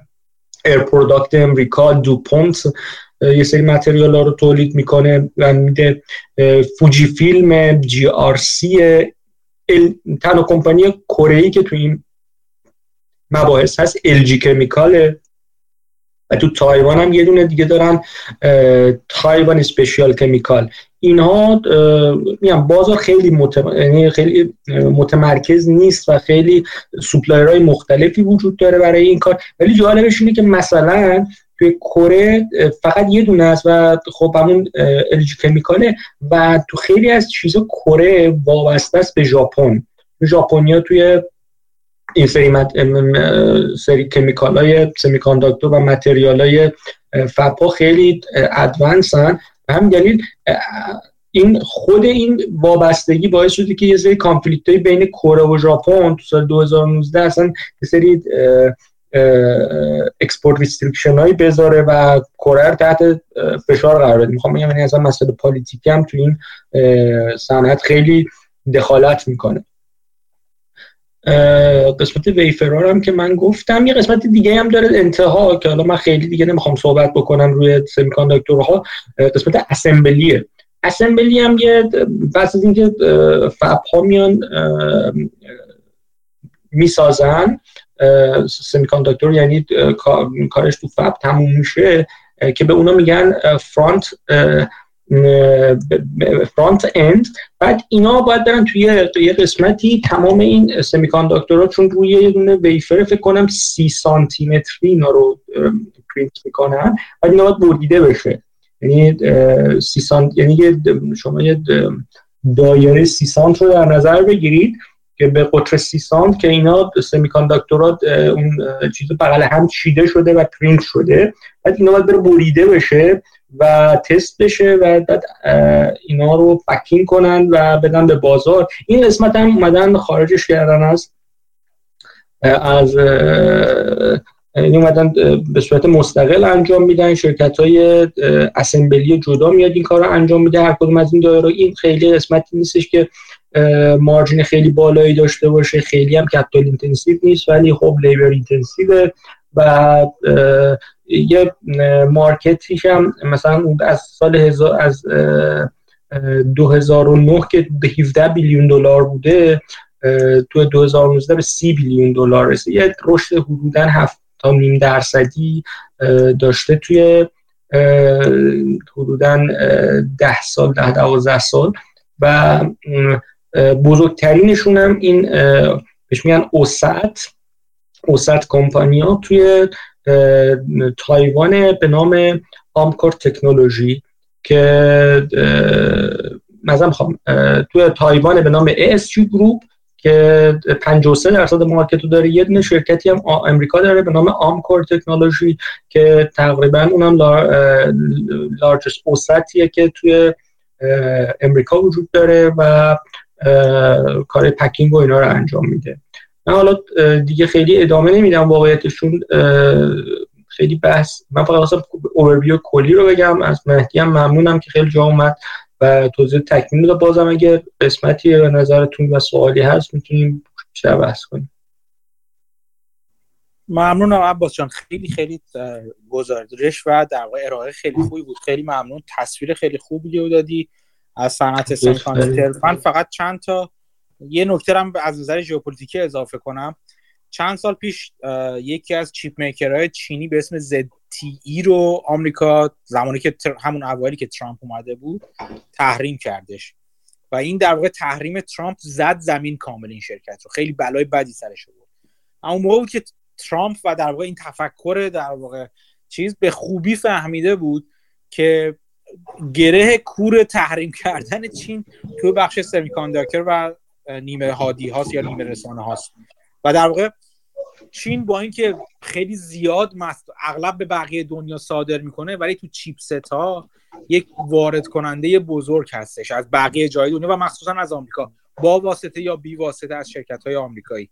و این این شروع این نگاه بود که در واقع چین رو هل داد به این سمت که خیلی خیلی جدیتر بگیره. یعنی دید با با در واقع شاهرگ حیاتیش زیر دست آمریکاست از این نظر و آمریکا می‌تونه قشنگ به اجبار چین رو عقب تا اون قدری که می‌خواد عقب نگه داره. بعد از اون بودش که خیلی چین خیلی خیلی جدیتر شد روی یه خود بحث اینجا شد شاید سیاسی و geopolitical میشه. خیلی خیلی جدیتر شد روی فشار آوردن روی در واقع تایوان. و بعد از اینکه خیالش تا حد زیادی از هنگ کنگ راحت بشه و در واقع منظم کنه هنگ کنگ رو به خاک به قلم رو به خودش. بیشک اینطور که خیلی از تحلیلگران سیاسی و اقتصادی میگن نگاه چین برمیگرده خیلی جدیتر به سمت تایوان. به این مرکز تمرکز جایی که چین تکنولوژی که چین لازم داره و آمریکا نمی‌خواد دستش برسه. خیلی بحثا الان داره میشه که چجوری ما TSMC رو منتقل کنیم به آمریکا یه جورایی. فابریکیشنش رو منتقل کنیم به آمریکا. خیلی جدی دارن روی این عذر می‌خوام. کار می‌کنن. اینکه یه بخشی از کاری که داره آمریکا می‌کنه روی ساختن و بودجه که اخیرا بایدن دولت بایدن تصویب کرد در مورد بودجه استراتژیک تولید سمیکانداکترها. به همین دلیل هستش که هم بیان تولید تول... ایجاد فابریکیشن رو فب ها رو توی در واقع آمریکا انجام بدن. همین که دارن روش کار می‌کنن همونطور که گفتم به منتقل کردن TSMC خود TSMC داره سرمایه گذاری می‌کنه. به نظر خیلی ها میگن به نظر نمی‌رسه با دولت بایدن خیلی جدی گرفته باشه این تهدید چین رو و خیلی از اون طرف میگن که چین خیلی جدی گرفته و حتما می‌خواد تایوان رو منظم کنه به خودش. یکی از دلایلش همینه نه اینکه تا تایوان خیلی اهمیتی غیر از این داشته باشه. چون تایوان یک جزیره آتشفشانی و, زلزله خیز هست و خیلی از لحاظ دیگه اهمیتی برای چین نداره الا همین لحاظ. این نکته هستی که خوبه بهش فکر کنیم و بهش راجبش بررسی کنیم. یه نکته دیگه که من همین چند وقت پیش یه پست گذاشتم تو گروه راجع به مصرف بالای آب توسط TSMC و هر تولید کننده چیپست چیپست چیپست هاست اصولا. و تقریبا فکر می‌کنم دقیقا خاطرم نیستش. مصرف TSMC به اندازه مصرف آب TSMC به اندازه مصرف یک شهر 58 هزار نفر است. و خب این نشون میده چقدر مصرف آب بالایی داره. عددش یادم نیست ولی فکر کنم بودم 20 درصد 20 خورده ای درصد از مصرف آب تایوان رو یه جورایی داره. این عدد رو روش حساب نکنید اینو من تا کاملا دارم از روی حافظه میگم. به اون مقاله که تو گروه پست کردم اشاره یاد در واقع ارجاعتون میدم. همون تو همون مقاله اشاره خوبی به این شده بود که اینتل داره کار می‌کنه روی اینکه تا سال نمی‌دونم 2020 و چند یا 2030 و چند دقیقا نیست چه سالی بود که خودش رو از نظر آب به قول معروف میگم واتر نوترال کنه آب خونسا کنه. به این معنی که آبی که توش مصرف میشه برای خنک کردن و اصل مصرفش هم خنک کردن هستش و مصرف شیمیایی دیگه ولی اصلش خنک کردن هستش. اون آب رو دوباره به دمای عادی برگردونه و برگردونه در واقع وارد چرخ کنه و از این نظر آب خونسا بشه. می‌خوام بگم که از نظر مصرف آب هم یک نکته هستی که باید بهش توجه کنیم. یک نکته دیگه که عباس به خوبی اشاره کرد و خیلی جالب بود برای من توی چیزی که خود من نگاه کردم بخش analog ها بودش که حالا کمتر اصولا راجبش بحث میشه. ولی عباس به خوبی اشاره کرد که اصولا نکته که مهم است این که lifetime یا چرخه زندگی chipset ها و تراشه های analog بلندتر هست. در مورد اتومبیل ها به صورت میانگین گفته میشه حدودا هفت سال هست. و برای سایر مصارف صنعتی حدودا ده سال هست. و این چرخه زندگی بالا این اجازه رو بهشون میده که در واقع یه chipset یک طراحی سالیان سال تو اون صنعت استفاده بشه. اجازه دیگه که میده به شرکتی مثل Texas Instrument مثلا که تولید کننده خیلی بزرگیه در واقع این آنالوگ چیپست ها هستش این هستش که اصطلاحا میگن یه جور کتالاگ منوفکچرر بشه. یعنی مثلا چند ده هزار چیپست مختلف رو تولید کنه و توی کاتالوگ خودش داشته باشه و هر کدوم رو در واقع مشتری بخواد. مثل مهران کیت بود اگه یادتون باشه تو ایران. وقتی که من بچه تر بودم می‌دیدیم. کلی قطعات الکتریکی مختلف رو میزدش و مثلا مقاومت های مختلف نمی‌دونم های مختلف این هم همون کار رو می‌تونه انجام بده. و از این نظر بسیار جالب هست. چیزی که من دیدم حدودا آها یک چند تا نکته جالبی که دیگه ای بگم که بعد نیست بگم. تا جایی که من دیدم البته ممکنه اخیر نباشه ولی حد اکثر در واقع بگم دقیق ترین یا فشرده ترین chipset ی که Texas Instrument تولید می‌کنه الان 90 نانومتر هست. و wafer 300 نانومتری دارن. نکته جالب تو Texas Instrument margin بسیار بالاش یعنی حاشیه سود بسیار بالاش هست.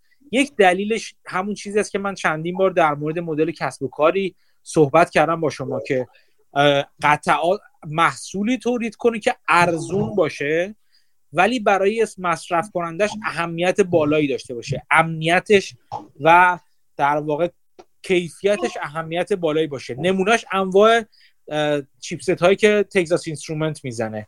و این تو صنایع مختلف و صنایع خیلی حساس بعضن. صنایع مثلا هسته‌ای و غیره استفاده میشن و چون قیمتشون پایین هستش حاشیه سود بالایی دارن و می‌تونه خیلی آروم قیمت رو افزایش بده تو اینا. و در واقع کاری که می‌کنه اینه که این حاشیه سود خودش رو حفظ کنه.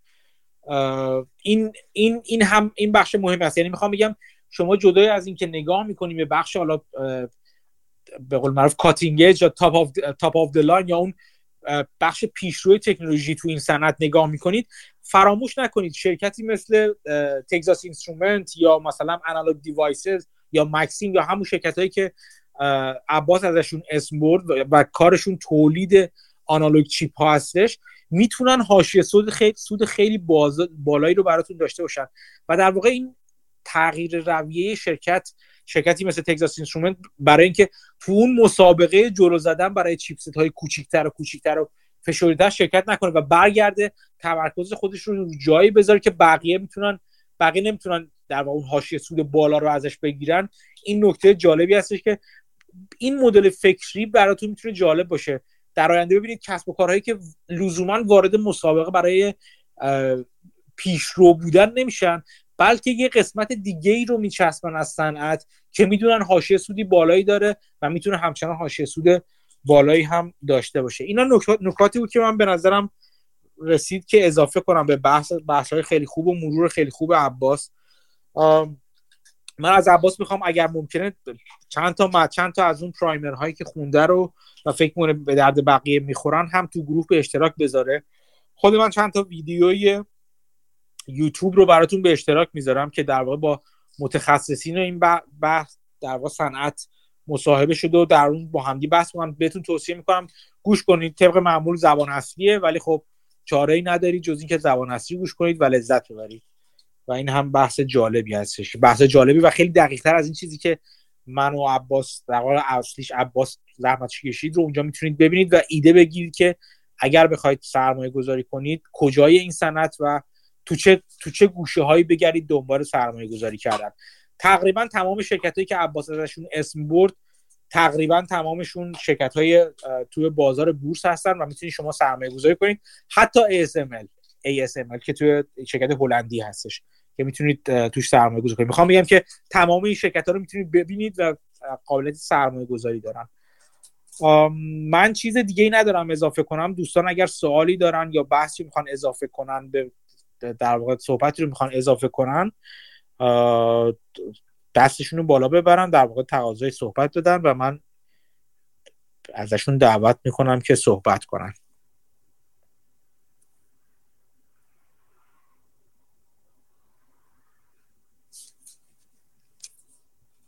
من کسی رو نمی‌بینم در این لحظه که بخواد صحبت کنه. اونور ها علی می‌خواد یه صحبتی بکنه. بفرمایید.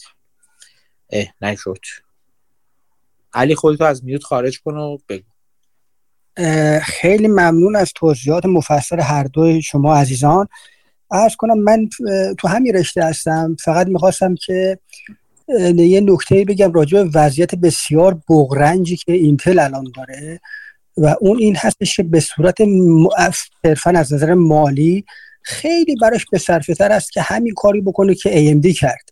یعنی بیاد آتسورس کنه به TSMC ولی واقعا این از نظر سیاسی و از نظر چیز یعنی غروری که برای آمریکا داره و اینی که خودش وابسته بکنه به تایوان اصلا درست نیست. و بنابراین راه جایگزینی نیست. یا باید این همه هزینه بده برای فبی که فقط برای خودش داره استفاده میشه چون همه شرکت های دیگه دارن میدن به TSMC چون اصلا نمیصرفه. یا این که فبش رو ببنده که اونم که راه عاقلانه ای نیست که وابسته بکنه. و یا اینی که راه سوم که همین جوری که آقای عباس اشاره کردن اینه که بیاد بگه اوکی من سعی می‌کنم فبم رو ادوانس کنم ایمپروو بکنم تو آریزونا جای دیگه بیلیون بیلیون سرمایه‌گذاری اضافه کنم که رقبام بیان به جای که بدن به TSMC بیان به خود من بدن که اینم بسیار یعنی محتمل هست نمیگم. ولی بسیار بعیده که رقبا بیان بیان به جای که بدن به TSMC که یه چیز بیطرفی از همه می‌گیره و به همه هم پرودوس می‌کنه بیان بدن به اینتلی که رقیب خودشونه. و در این حال اینتل نمی‌تونه به اون یعنی یه گپیه که خیلی پر کردنش الان فاصله افتاده. یعنی همینجور هم داره این گپ اضافه میشه. هرچی هم سی ای او عوض می‌کنه اینتل هرچی هم که پول میریزن این فاصله پر نمیشه. فقط می‌خواستم اینم بگم که وضعیت اینتل به این یعنی یه مقدار بغرنجه و به یه دلیلش هم اینی که نمی‌خوان کاری که AMD راحت کرد و اینقدر stock ش دو دلار رسید به الان نزدیک فرض کن 80 دلار 90 دلار این کار رو نمی‌تونن و نمی‌خوان در مورد اینتل انجام بدن. به دلایل یه مقدار که ژئوپلیتیک و سیاسی هستش. همین. ممنونم. بله خیلی حرف درستی هستش. واقعا وضعیت امدی بحران اینتل بحرانش هست. و این چیزی هست که امروز هم راجبش صحبت نمیشه. من خود من با اینکه تو این در واقع علاقه مندی به صنعت نیمه رسانه سمی کانداکتر خیلی طولانی است مثلا سه چهار ساله که به این صنعت علاقه مند شدم. ولی حداقل از همون سه چهار سال قبل این بحثش هست که این مدل ام اینتل مشکل زا خواهد بود در آینده و تحلیلگرای صنعتی که حالا من میشناسمشون خیلی آدمای هوشمندی هستن مدت ها حتی قبل تر از اون پیشتر از اون این رو اعلام کردن. تا حدی حرف چیز حرف علی رو من قبول دارم. از این نظر که بخش این این اصولا سیاست اینتل این بوده که خودش همه کار رو انجام بده و اصلا پافشاریش حتی بر معماری X86 هم همینطور و غیره. ولی از یه جای بعد الان بخش بحث بحث, بحث در واقع سیاسی از نظر geopolitical شده و دولت آمریکا حاضر کمک کنه. چیزی که من دیدم بحثایی که الان من دیدم میشه بین تحلیلگرای نزدیک به تمام این در واقع analyst نزدیک به این شرکت ها گفته میشه که ممکنه اینتل یا آمریکا خود دولت آمریکا این پیشنهاد رو به مشتریان اصلی TSMC مثل اپل مثل انویدیا مثل شرکت های دیگه بده که بیان با هم یه کنسرسیوم تشکیل بدن و اونها سرمایه اونا کمک کنن به اینتل یا اونا سرمایه گذاری کنن برای ساخت یک فب جدید توی آمریکا. چون به نظر میسه آمریکا خیلی نمی‌خواد در مورد تایوان با چین درگیر بشه تا اونجایی که بتونه. و اینجوری که چین داره با در واقع تمرکزش رو جلب جمع می‌کنه روی تایوان. به نظر می‌رسه که اگر آمریکا شل بگیره قضیه رو واقعا چین تایوان رو اشغال خواهد کرد. یا این به نظر من از نظر خود من خیلی مهمتر از بحث های خاورمیانه. الان اون ور دنیا تو دریای شرق در, در شرق دور و تایوان داره این تمرکز تنش داره انجام میشه. یا آمریکا باید میگم تمرکزش رو بکشه تمرکز تولید سمی رو از تایوان خارج کنه. طوری که حتی اگر تایوان رو تایوان رو بده به چین در واقع تایوان چین رو به هر صورت مثل هنگ کنگ پس بگیره به قول خودش و به خاک خودش ضمیمه کنه دسترسی همچنان نداشته باشه به به این تکنولوژی و به علاوه به علاوه اون خود آمریکا و متحدینش همچنان دسترسی انحصاری داشته باشن به این تکنولوژی. به همین دلیل خیلی ها میگن که اپل و بقیه که در واقع سهم بزرگی از مشتریان TSMC رو شامل میشن می‌تونن این کنسرسیوم رو تشکیل بدن. اما در مقابل اقدامات تنبیهی چین متوجهشون خواهد بود. یعنی خود همینا رو چین می‌تونه بابت این کارشون تنبیه کنه. و خب بعد بعد از اونور مثل بازی شطرنج شده یه جورایی دیگه. بعد از اونور پیش بینی می‌کنن. خیلی خب اپل انویدیا و بقیه می‌تونن تولیدشون تو در واقع تولیدات دیگهشون مثلا مثل assembling آیفون و غیره و غیره رو از توی چین ببرن جایی مثل ویتنام مثلا. کم کم. واسه یک وضعیت دینامیک و پویای خیلی جالب و عجیب و غریبی شده و کلا بغرنج بودن وضعیت چین تایوان اینتل یا همش به هم گره خورده. به همین دلیل میگم من فکر می‌کنم یکی از بزرگترین تنش های بزرگترین تنش و چالش های دولت فعلی آمریکا و بقیه دولت های دنیا در واقع بلوک غرب اگه اسمشون رو بذاریم مسئله سمیکانداکتره و این محل توجه و تمرکز توجه خیلی از شرکت های و کشورهای دنیا خواهد بود. اینو کاملا درست میگه. اتفاقا من داشتم همین فکر می‌کردم که قبلا جنگ تنش رقابت بر سر ریسورس های طبیعی بود مثل نفت مثل آب و این چیزها. و الان می‌بینید که این یعنی از اون حالت موو کردن و جنگ و رقابت و تنش بر سر آی پی هست بر سر سمیکانداکتر بر سر ادوانس تکنولوژی هست که کی صاحب اینه و بقیه کشورها چجوری وابستش خواهند شد بدون اینکه چاره دیگه ای داشته باشن درسته. همینطوره. عباس میوتی می از میوت خارج کن خودتو صحبت کن. من یه صحبتی می‌خواستم حالا علی آقا یا آقا امیر اگر یا خود شما من مطالعاتی که کردم این خود استراکچر یعنی معماری x86 خیلی بحثه که اصلا خیلی ها چند تا از اصلا مقاله که میخوندم خیلی اصلا گفتن این یعنی اینتل به یه جایی رسیده که دیگه x86 رو عملا نمی‌تونن این بکنه. یعنی به یه یعنی به یه بومبستی خورده تو خود x86 کمی که الان دیدیم فکر کنم تا ده یا ده یا دوازده نانومتر بیشتر نتونسته بیارش پایین. حالا ادعا می‌کنه که مثلا این structure من خیلی structure خوبیه و می‌تونه در حد مثلا CPU دیگه کار بکنه. ولی عملا این اتفاق نیفتاده و من می‌خواستم حالا دوستانی که توی این صنعت هستن مثلا چقدر امکانش مثلا امکانش هست این structure یعنی این معماری به نوعی 86 اینتل به این بره یعنی در چند سال آینده در همین پیشرفتهایی که ARM داره می‌کنه یا معماری دیگه چون اصلا بین بره اینتر از این نظر هم شاید خیلی در تو حالتی باشه که خود اون معماری یک به دلیل مصرف بالای انرژی دیگه بهینه نباشه برای خیلی از دستگاه و من میگم مثلا خود اپل یا خیلی از کمپانی دیگه که لپتاپ تولید می‌کنن و حتی دارن بر اساس آرم سی رو طراحی می‌کنن و از اون وقت من توی مقاله هم داشتم میخوندم که چون این یه توافق نانوشته هم بین اینتل و مایکروسافت بوده دیگه. وقتی داشتن ویندوز رو دیولپ می‌کردن عملا ویندوز هم با سی پی 86 دیولوپر بگونه کامپایلرش بگونه که مثل 86 بوده. مثل که خود ویندوز یعنی مایکروسافت هم اومده گفتن آقا مثلا بر اساس structure ARM ما می‌خوایم ویندوز بدیم بیرون. می‌خوام ببینم که اصلا دوستان این نظری ندارن که اصلا امکان داره اصلا این نوع معماری اپل در سال آینده به نوعی از رده خارج بشه؟ امیر و علی اگه هر کدومتون بخواید جواب بدی من نظری ندارم. بله این که گفتین کاملا درسته. یکی از دلایل پیشرفت ARM اصلا همینه که open source یه جورایی می‌تونه پیشرفت کنه development ش integration ش و همینطوری که گفتین RISC یعنی reduced instruction و این آسون می‌کنه همه چی رو و generation به generation میشه روش develop کرد رو, رو همین base رفت جلو. ولی اینتل نه اینتل کار رو برای خودش از همون اول سخت کرد. یعنی پیشرفتش develop ش و improvement ش مثل یه کلاف کلاف سردرگم میمونه که باید با هزار چیز اینا چون backward compatibility هم می‌خواد داشته باشه و نمی‌تونن از شر خیلی چیزا رها بشن و خودشون رو آزاد کنن برن جلو.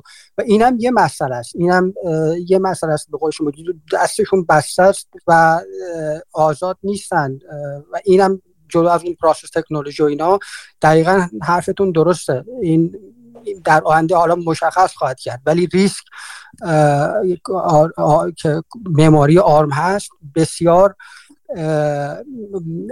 دست رو برای معمارها برای chip designer ها باز گذاشته و به قول شما از وقتی هم که memory ارزونتر شد و تولید انبوهش performance ش بالاتر برده راه و بیشتر هم برای RISC architecture باز کرده. به حال درست می‌فرمایید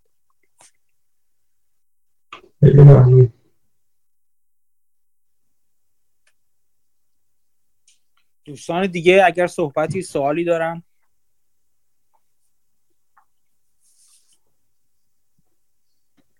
پژمان؟ خودت رو از میوت خارج کن و صحبت کن. سلام. من تشکر می‌کنم از صحبت که شد. یه سوال داشتم از دوستانی که تو این سند کار می‌کنن.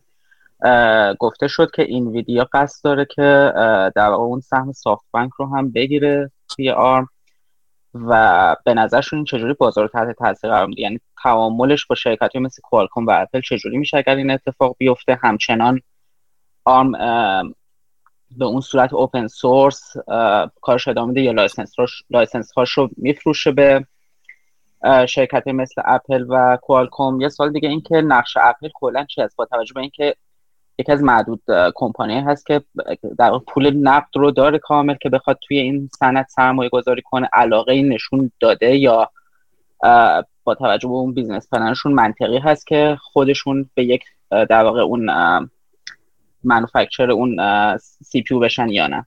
مرسی.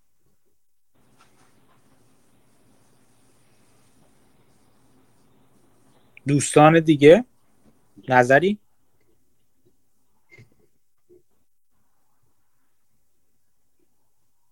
یکی از من فقط اینو اضافه کنم. یکی از یکی از بعدش هم بهادر می‌خواد حرف بزنه. یکی از در واقع موانع رگولاتوری همین هستش که یک جوری بشه متعهد کرد انویدیا رو. اگر آرم رو بخره و آرم رو آرم مال خودش کنه همچنان بتونه یعنی بقیه شرکت بتونن از license آرم استفاده کنن و خب انویدیا گفته این نگرانی ها رو برطرف می‌کنه.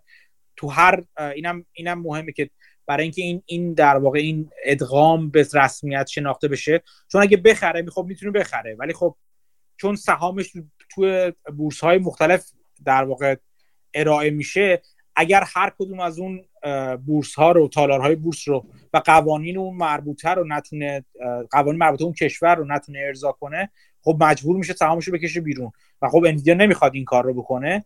به همین دلیل مجبور این نگرانی ها رو برطرف کنه اگر این کار رو بکنه. همچنان یک پروسه در حال انجام هست تموم نشده. هم کاملا زمین هم گذاشته نشده ولی خب خیلی پروژه پروسه زمانبر و پیچیده ای خواهد بود. در مورد اپل بازم من چیزی که خبر دارم نه اپل چیزی من تا که می‌دونم حرفی نزد یعنی چیزی اعلام نشده که بخواد از این نظر سرمایه گذاری کنه و همچنان تمرکز خودش رو اپل داره روی ابزارهای خودش ابزارهایی که تولید می‌کنه روی خدمات خودش که توی حالا اپل سرویسز باشه سرویس های مختلفی که ارائه می‌کنه و بعضا حالا اینجور که دوستان دیدن فعلا در مورد خودرو الکتریکی هم یک در واقع لبی تر کرده. حالا ببینیم که کاری می‌خواد بکنه واقعا یا نه. ولی در موردی که واقعا خودش وارد تولید چیپست ها بشه به هر طریق من چیزی ندیدم. بحثایی که دیدم در حد همین سرمایه گذاری در کنسرسیوم هایی هستش که سرمایه گذار بشن برای در واقع ایجاد فب توی آمریکا. به جزو من چیزی ندیدم هنوز. اپل بخواد کاری کنه پژمان بهادر می‌خواست حرف بزنه مثل اینکه نیوتی بهادر اگر می‌خواد. سلام. سلام داریم بله. شبتون بخیر. یه تو... توضیح دیگه اونم خواستم به پژمان بدم و دوست دیگه هم خدا عباس آقاتی گفتن اینتل ممکن نابود بشه دوستش اینتل نگفتم می‌کنم که اینتل بهادر در مورد معماری x86 بله بله. معماری x86 نابود که یعنی به حاشیه روزه بشه به شدت دیگه. آره آره آره آره. متوجه منظورشون شد. خواستم بگم که این فرایند تغییر از RISC به CISC یه مقدار از CISC که الان هست می‌خوایم به سمت RISC بریم جلو خیلی فرایند طولانی و زمان بری هستش.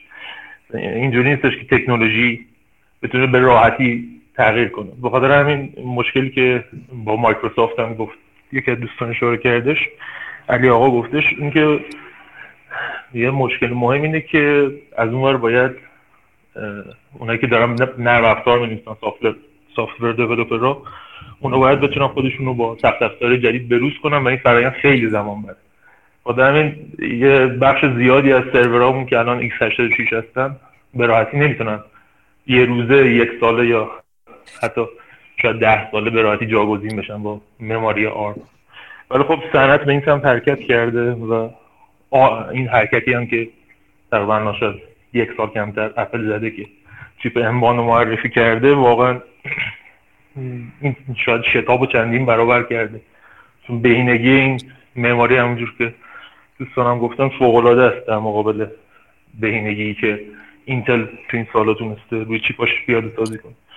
و یه چیز دیگه هم گفتم واسه این که مموری x86 نمی‌تونه کوچیک بشه. مموری x86 می‌تونه کوچیک بشه و AMD هم داره همین کارو می‌کنه. الان مشکلی که اینتل داره اینه که توی تغییر از 14 نانومتر به 10 نانومتر یه جورایی گمون هم همزمان 5 6 تا پارامتر رو همزمان می‌خواستن تغییر بدن. و حالا اگه پروژه مهندسی و یه دستی براتش داشته باشید می‌دونید که وقتی می‌خواین چند تا المان همزمان تغییر بدید خیلی پیچیدگی زیاد میشه. و اینتل موندش داخل این کوچیک کردن لیتوگرافیش. به خاطر همینه که الان نمی‌تونه یه لیتوگرافی بهینه تر بزنه. مشکل اون ذات x86 نیستش اینجا. در مورد اپل هم پژمان گفتش نه اپل کار خاصی نکرد هیچ حرکتی نزده. ولی پشت پرده واقعا اپل نقش خیلی مهمی داره. که اسپانسر اصلی TSMC هستش. اگه نباشه توی سرمایه گذاری و توی ساختن فوای جدید کمک نکنه صنعت جلو اصلا حرکت نمی‌کنه. یعنی یه جوری که یکی از اون بازیگره اصلیه که شاید خیلی از تصمیم ما رو اونا بگیرن. ولی ما چون پشت پرده هسته شاید نبینیمشون. همینم خواستم بگم. ممنونم. بله خیلی خوب اشاره کرد فکر می‌کنم تا من یادمه حدود 20 درصد فروش TSMC به اپل هست. بنابراین اپل اون پشت هست واقعا. اینکه کدوم سمت بره خیلی مهم میشه در آینده. بعد یه چیز دیگه در مورد اینتل دوستان یکی دو بار اشاره کردن که آرم open source معماری آرم open source نیست. گمونم تا جایی که می‌دونم. آرم license میفروشه به شرکت ها IP میفروشه. معماری که open source ه یه معماری دیگه است RISC dash 5 بهش میگن. اون معماری مثلا اون ISA instruction set اون instruction set ش آزاد و free open source ه ولی خب بازم یه سری شرکت هستن مثل SiFive که میان روی اون هسته هسته توسعه میدن. زمین بازیشون یکم با آن فرق می‌کنه. مثلا هستهایی که تولید می‌کنن خیلی کوچیکتره و بهینگیشون یکم بالاتره. یه مقدار حوزهشون فرق می‌کنه با کاری که الان داره آرم انجام میده. و اینتل هم توی اخبار چند وقت پیش بودش که یه شرکت جدیدی رو بخره شرکتی که که اونم ارزشش حدود 500 میلیون دلار بود و درخواست داده دو میلیارد دلار بخره. یعنی یه شرکت مثل اینتل کاملا متوجه زمین بازی هستش و می‌دونی که الان موقعیتش مخصوصا با خریدن آرم توسط انویدیا به خطر افتاده. مطمئنا نسبت به اتفاقاتی که پیش رو هستش همه شرکت واکنش نشون خواهند داد.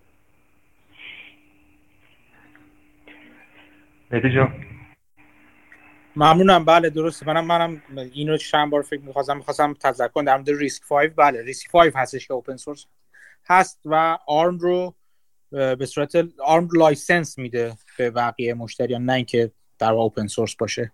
یه سوالی من یه چیز یک چیزی رو دیدم تو یک مقاله شاید دوستان می‌تونن به من کمک کنن. من خیلی خاطرم نیست. ولی اپل میگم اپل اینتل در واقع حتی از معماری هم 5 نانومتر یا دو نانومتر صحبت کرده بود که خب برای اینتل کمی عجیب بود.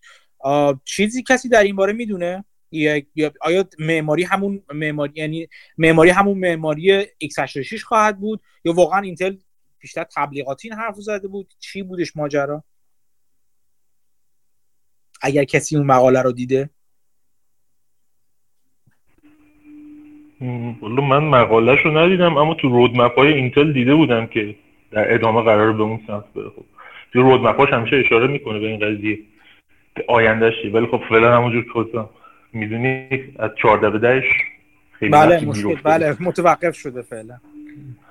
فعلا استوب برده است. حالا اینکه چقدر موفق بشه شاید اگه این فرایندی که الان یه سری از پردازنده لپتاپیش روی 10 نانومترش داره تولید اگه این فرآیند تسریع بشه شاید بتونه این گپی که هست این گپ یک سال و نیم دو ساله ای که هست زودتر پر بکنه چون 10 نانومتر اینتل از لحاظ چگالی تقریبا گمونم با 7 نانومتر TSMC مساویه.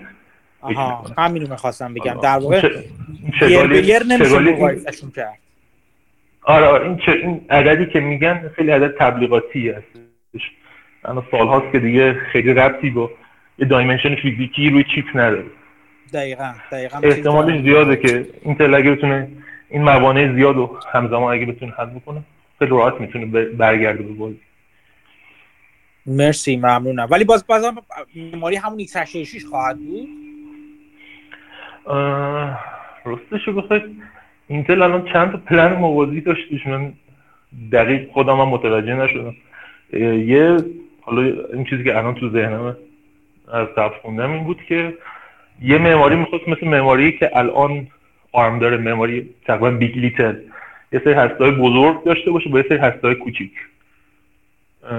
یه پلن دیگه هم این بود که توی هستاش از هستای آرم استفاده کنه یا حالا شاید این RISC five ی که الان می‌خواد بخره استفاده کنه. ولی در مورد اینکه کل شرکت از x86 تکون بخواد بخوره به سمت RISC اینو دقیق نش من جایی ندیدم. البته حالا یه نکته کلی تر هست اینه که واقعا این مرز دقیقی که بین RISC و CISC بودش یه مقدار الان کمرنگتره. اونقدر لحاظ تکنیکی مثل قبل با هم دیگه متفاوت نیستن بین چی شرکت مثل اینتل یه مقدار بین RISC و CISC بین اون محاسبات کامپیوتری پیچیده و تقلیل یافته. یه مقدار به هم نزدیکتر شدن توی اون design اصلیشون خاطر تاتون ولی خب این که سوی... بود؟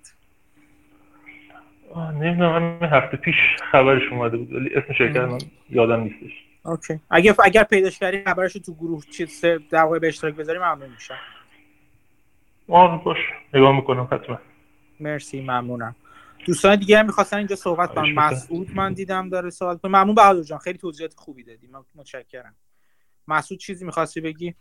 سلام مرسی از دوستان به خاطر ارائه خیلی خوب و اطلاعات خیلی خوب. یکی راجب اون دو نانومتری که بود خبر ظاهرا IBM بود. من حالا مطمئن نیستم ولی فکر کنم خبرش این بود که IBM سه ماه پیش اینا بود. فکر کنم که همچین چیزی یا طراحی کرده یا ساخته. این یک گزارش CNBC هم گذاشته بود که دقیقا همین صحبتی که می‌کردن دوستان که chip های اینتل با اینکه 10 نانومتره ولی اندازش اندازه chip های 7 نانومتری AMD کلا ولی یه نکته که می‌خوام دوستان غافل نباشن والویشنه شما مثلا AMD رو مثلا نگاه کنین بستگی به والویشنش بین 5 تا 10 برابر اینتل گرونه. و خب AMD نمی‌دونم چه مزیت زیادی نسبت به اینتل می‌تونه داشته باشه. ولی اینکه chip رو خودش نمی‌سازه خب هر لحظه که اینتل تصمیم بگیره می‌تونه اونم همین کار رو بکنه. و مثلا فرض کنید business سه تا قسمت داره یه قسمت هیچ ضررده. خب اون نباید valuation business رو بیاره پایین چون business می‌تونه اون قسمت هر موقعی که خواست اصلا ببنده و به جز این اینتل فکر تقریبا ده ها برابر AMD درآمدشه و مثلا جفتشون 20 درصد هزینه R&D می‌ذارن. آخرین بار که من نگاه کرده بودم اگه درست یادم باشه و خب 30 درصد وقتی income شما ده برابره 30 درصد شما ده برابر 30 درصد اون یکی کمپانی میشه. و خب به نظر می‌رسه که این والویشن و سایز اینتل رو نباید غافل شد و صرفا به این نگاه نکنید که AMD میده یکی دیگه براش می‌سازه و سایز تکنولوژیش 7 نانومتر به جای 10 نانومتر. من یه چیزی بگم اینجا دیگه چیز خود منه. این نکته درست حرف درستی می‌زنی والویشن همیشه مهم هست و سرمایه گذاری دو تا چیز رو نباید فراموش کنی. یکی اینکه به قول تو اگر یه شرکت باشه که یک بازوی ضررده داره نباید دلیل بشه بیاره پایین چون می‌تونه اون بازوی ضررده رو spin off کنه یا اصلا ببنده. بله درسته. به شرطی که بخواد این کارو بکنه. این اینتل هیچ وقت هیچ وقت تمایلی نشون ندادی به اینکه fabless بشه. تا اونجا که من خبر دارم. تمایل جدی. اره حرفش مثلا بیستن سرمایه گذارا بعضا حرف زدن تو تو conference call هاش بهش فشار آوردن. ولی اینتل نخواسته و حداقل تا جایی که نمی‌خواد fabless بشه. و چون نمی‌خواد fabless بشه بنابراین باید گفت که اون چوب چیزشو باید بخوره فعلا. چوب کم سود بودن یا بازوی ضررده خودش رو بخوره. یکی این هست. یکی اینکه والویشن یک قسمت مهم والویشن نه نگاه به زمان حاضر هست بلکه رشد و نگاه به آینده هستش.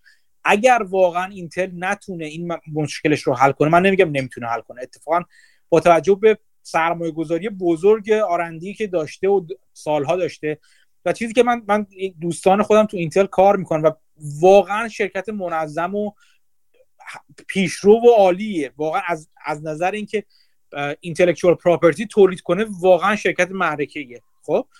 همین رو سرجش هستش. اگر نتونه از این پتانسیل بزرگش استفاده کنه و مشکل فعلیش رو حل کنه در زمینه رقابت برای تولید چیپست های آینده به هر طریقی با تغییر معماری با تغییر با, با سرمایه گذاری روی فبش رو هرچی اگر نتونه این کارو بکنه عملا اینتل عقب خواهد افتاد. اگر نتونه. اگر بتونه بله همه این چیز همونطور که بهادرم گفت یا دوستان دیگه هم گفتن اگر بتونه این مسائل خودش رو حل کنه همچنان می‌تونه برگرده به اون روزهای اوج خودش و اون اینتل بزرگی که بود اینتل عظیمی که بود. ولی خب این این این عدم قطعیت هستش که در حال حاضر باعث والویشن بسیار پایین اینتل شده. به نسبت asset value ی که داره. به هر نسبتی که حساب کنی به نسبت فروشش EBITDA ش asset value ش هر چیزی که نکنی این دیسکانت دلیلش همین عدم قطعیت فعلیه. این این خیلی نکته مهمی هستش که باید اشاره کنیم. و اینکه همونجوری گفتم نگاه آینده یعنی اینتل باید تکلیف آینده خودش رو معلوم کنه. نه برای اینکه فقط سیاست گذاری ها بلکه واقعا بتونه ببینه اون سیاست ها رو چقدر می‌تونه اجرایی کنه. این می‌تونه تأثیر گذار بشه. دیگه دوستان؟ ببخشید منم یه نکته دیگه به این اضافه کنم. این اینکه اینتل بخواد outsource کنه chip chipset اشو به راحتی AMD نخواهد بود هیچ چون حجم market ی که الان دست اینتل هستش خیلی اختلاف بزرگی داره. درسته AMD داره پیشرفت می‌کنه اما گمونم الان market سی به هفتاده حالا خیلی سرانگشتی بخوایم بزنیم. این حجم این صنعت الان ظرفیت اینو نداره که مثلا اینتل فردا صبح پاشو بره پیش TSMC بگه خب همه chipset های من تو واسه من تولید بکن. TSMC همین الان صف تولیدش واسه ماهای آینده و حتی چند سال آینده رزرو. مخصوصا اون فناوری cutting edge ش قطعا از الان اپل رزرو کرده. و اگه اینتل بخواد بیاد توی خط تولید TSMC سفارش گذاری کنه خیلی بازی عوض میشه. قطعا قیمت ها به شدت جابجا میشه بخاطر همین شاید اصلا به صرفه نباشه واسه اینتل که بخواد آوتسورس بکنه. اینم یه نکته بود. ممنون اینم نکته جالب بود. دیگه دوستان؟ من یه سوال داشتم از دوستان خیلی برام جالبه حالا به عنوان به نگاه سرمایه گذاری اگه نگاه کنیم خب TSMC شرکتی که یا یه شرکت خیلی خاصیه تو این صنعت اولا چقدر هستش بازه که مارجیناشون تغییر بده؟ یعنی مثلا یه بار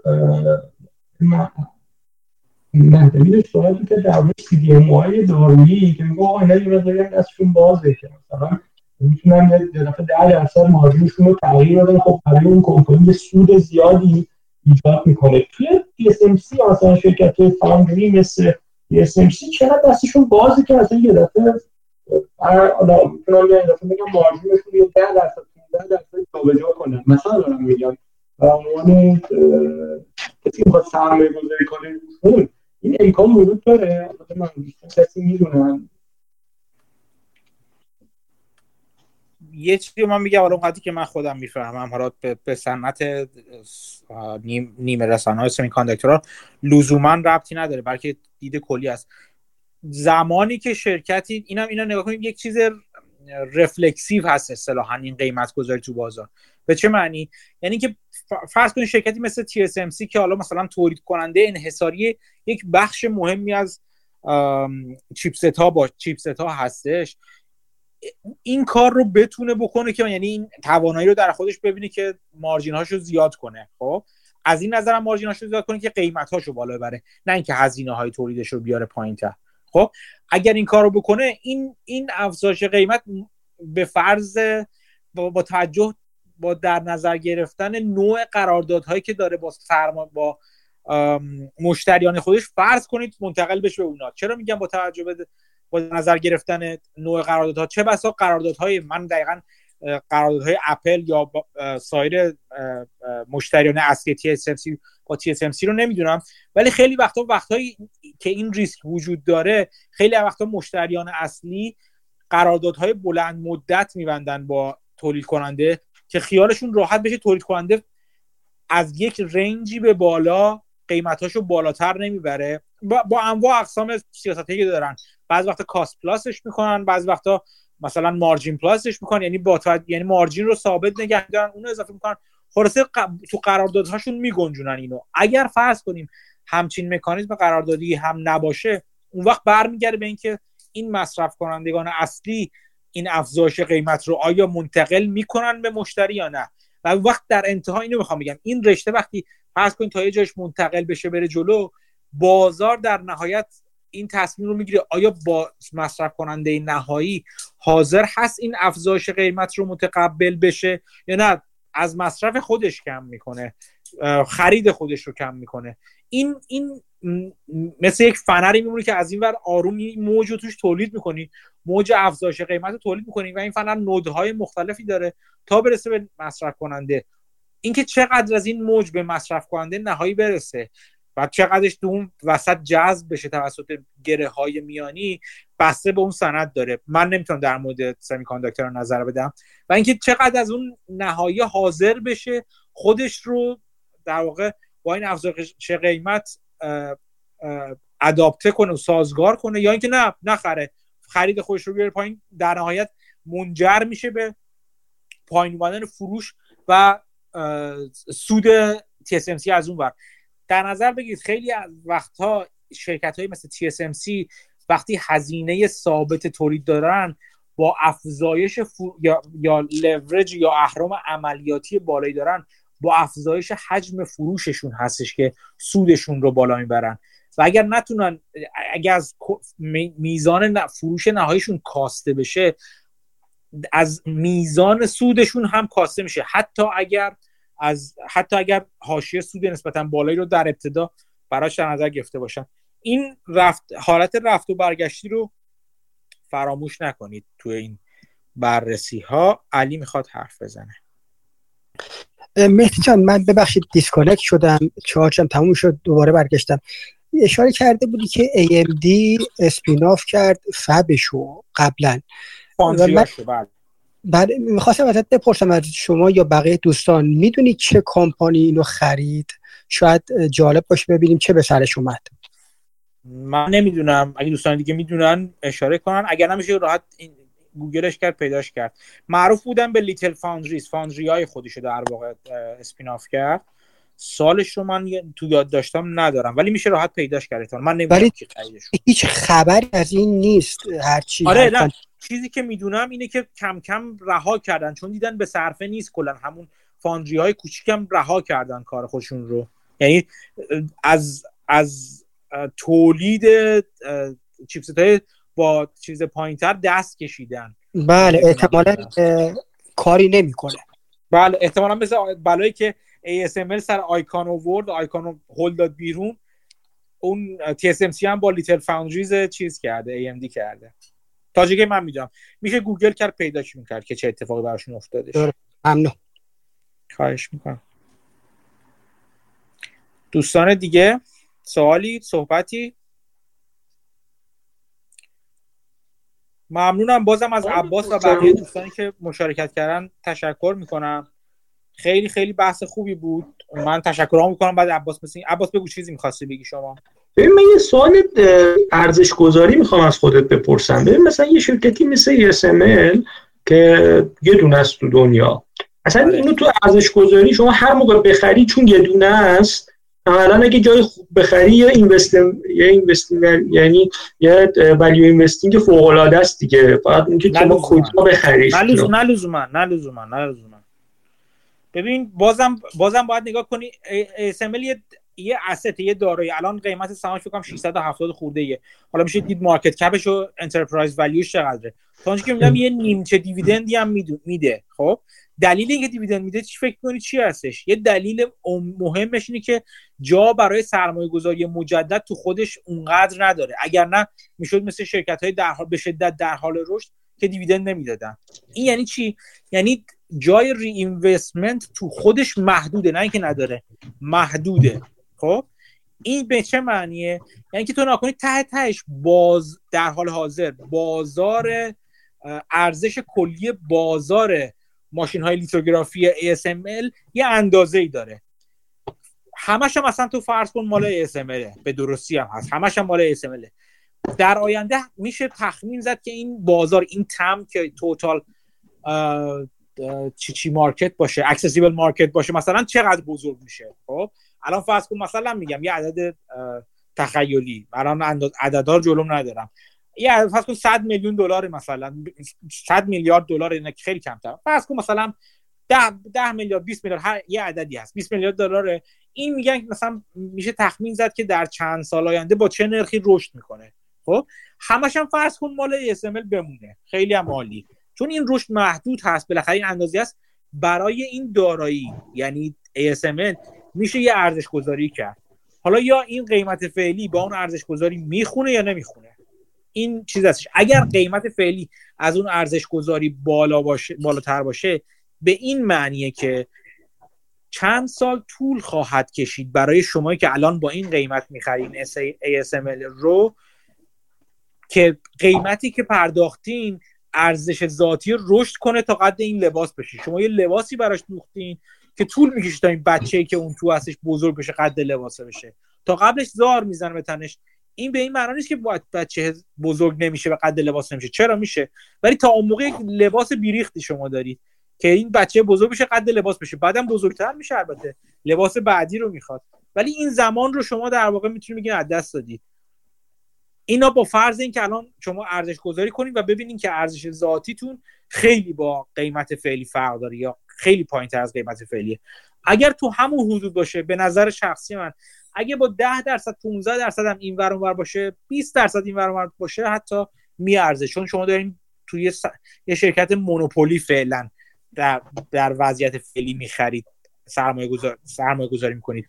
یا اینکه تخمینتون از رشدش رشد اون TAM یا total accessible market بازار قابل دسترس برای ASML بزرگتر باشه. در این صورت باز ممکنه ارزش گذاریتون به شما این سیگنال رو بده که نه ارزش ذاتی فعلی اتفاقا خیلی هم خوب هست با توجه به قیمت.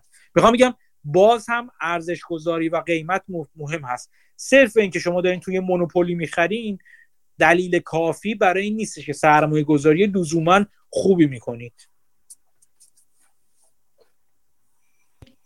یعنی جای خوبی بخری عملا یه سرمایه‌گذاری طلاییه که بله. توی بله اگه شما توی یکی از این کرش ها بخری مثلا اگه بذاریم من الان نگاه کنم همین الان.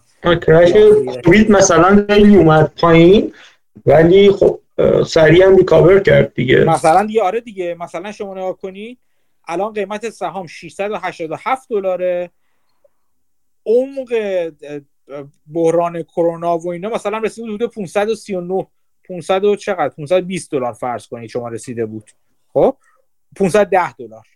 خب اون موقع زمان خوبی بود برای خریدن. تو همین کمتر از حدود تو همین یک ساله حدودا از 527 رسیده 687 150 تا مثلا بهش اضافه شد. حدودا 25 درصد رفته روش. اون زمان زمان خوبی بود مثلا برای خریدن. رشدی هم داره. شما نگاه کنین نمودارش نگاه قیمتش هم داره رشد پیدا می‌کنه. نه اینکه رشد پیدا نکنه. ممکنه هم یه اتفاقی بیفته یهو مثلا چه می‌دونم از یه جا به بعد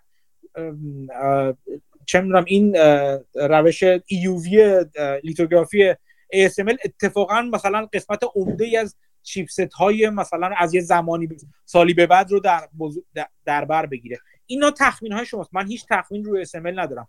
از این نظر به شدت برای من جالب بود. به خاطر اینکه شروع یه ایده خوب از اینجا شروع میشه. یه مونوپولی رو پیدا کردیم. حالا ببینیم مونوپولی رو چجوری ارزش گذاری کنیم. میشه قدم بعدیه در سرمایه گذاری البته من دارم نگاه می‌کنم تو اوج کووید به چیزی بوده 200 تا شده بود. یعنی در واقع 200 ریخته بود. آره یعنی وحشتناک اومده بود پایین آره من, من و دیگه رو دیدم حق با تو درست. آره و 200 آمده بود پایین. من من یه سوال دیگه دارم. حالا یه چیزی حالا اینم بحث کنیم اگه وقت داری. اینکه خیلی تو این صنعت سمی کانداکتور حالا مثلا کاتینگ جاشو یه مثلا رشد مثلا حداقل 7 درصدی و رشد در سال متصور هستن. ما نمی‌تونیم بگیم با توجه به اینکه مثلا SML انحصاری این هم یه رشد 7 درصد خواهد داشت. اون بالاخره هم از این آره. آره. با توجه به این شما می‌تونی رشدش بدی ولی خب حالا تنزیلاش هم خیلی مهم میشه دیگه. پارامتر تنزیل هم در مثلا من خودم هیچ کمپانی monopoly رو اصلا پارامتر تنزیل براش در بردم می‌دونی به دلیل اینکه شما چه تنزیلی می‌خوای چه چه ریسکی می‌خوای برای این در نظر رو بگیری ببین برای اون برای اون فاکتور تنزیل یا اون discount rate ی که می‌خوای آره. به نظر من سراغ به نظر شخصی خود من خیلی نباید روی نرخ بهره و نرخ بهره بدون ریسک و اینا آره. حساب کرد برای مثلا شرکت های مونوپولی. یا اصلا اصلا کلا به صورت سرمایه خیلی به اون علاقه ندارم. به دلایل مختلف.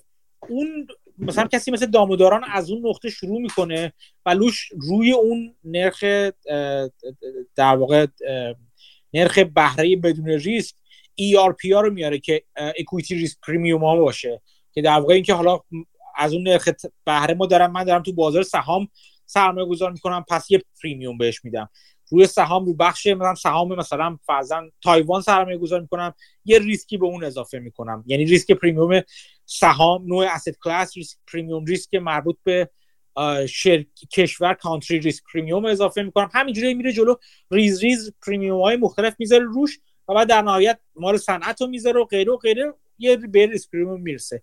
من خودم از اون بر از اون بر قضیه بهش نگاه می‌کنم. به من به صورت hurdle rate ی نگاه می‌کنم. یعنی چی؟ یعنی نگاه می‌کنم برای من یک سرمایه گذاری برای اینکه یک سرمایه گذاری جذاب باشه مثلا میگم بافت میگه ده درصد برای خودش. من من چون چیزم جوونترم فرصت زیاد دارم ریسک تحمل ریسک بالاتری دارم مثلا میگم برای من 20 درصده.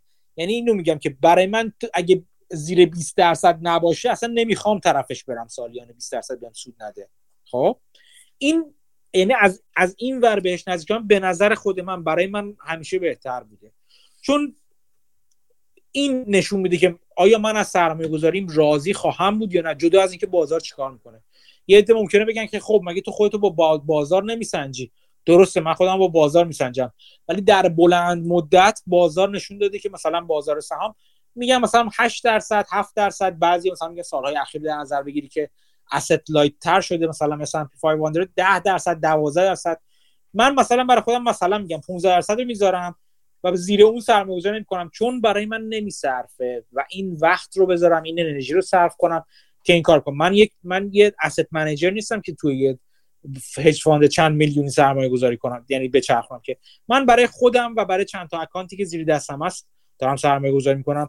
این نوع نگاه برای من جواب میده. می‌خوام بگم که به discount rate می‌تونید اینوری هم نگاه کنید می‌تونید اونوری هم نگاه کنید.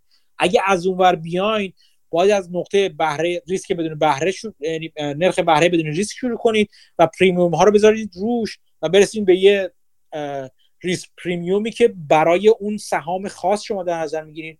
اگه از این ور برین جلو شما hurdle rate میرین جلو. یعنی چی؟ hurdle rate یعنی اون نرخی که قبل از اون پایین تر از اون به صرفه نیست براتون اصلا بخواید سرمایه گذاری کنید میرید تو S&P 500 سرمایه گذاری می‌کنید مثلا میگم. از این ورم می‌تونید نگاه کنید برای خود من اغلب بهتر بودی که از این ور نگاه کنم به قضیه.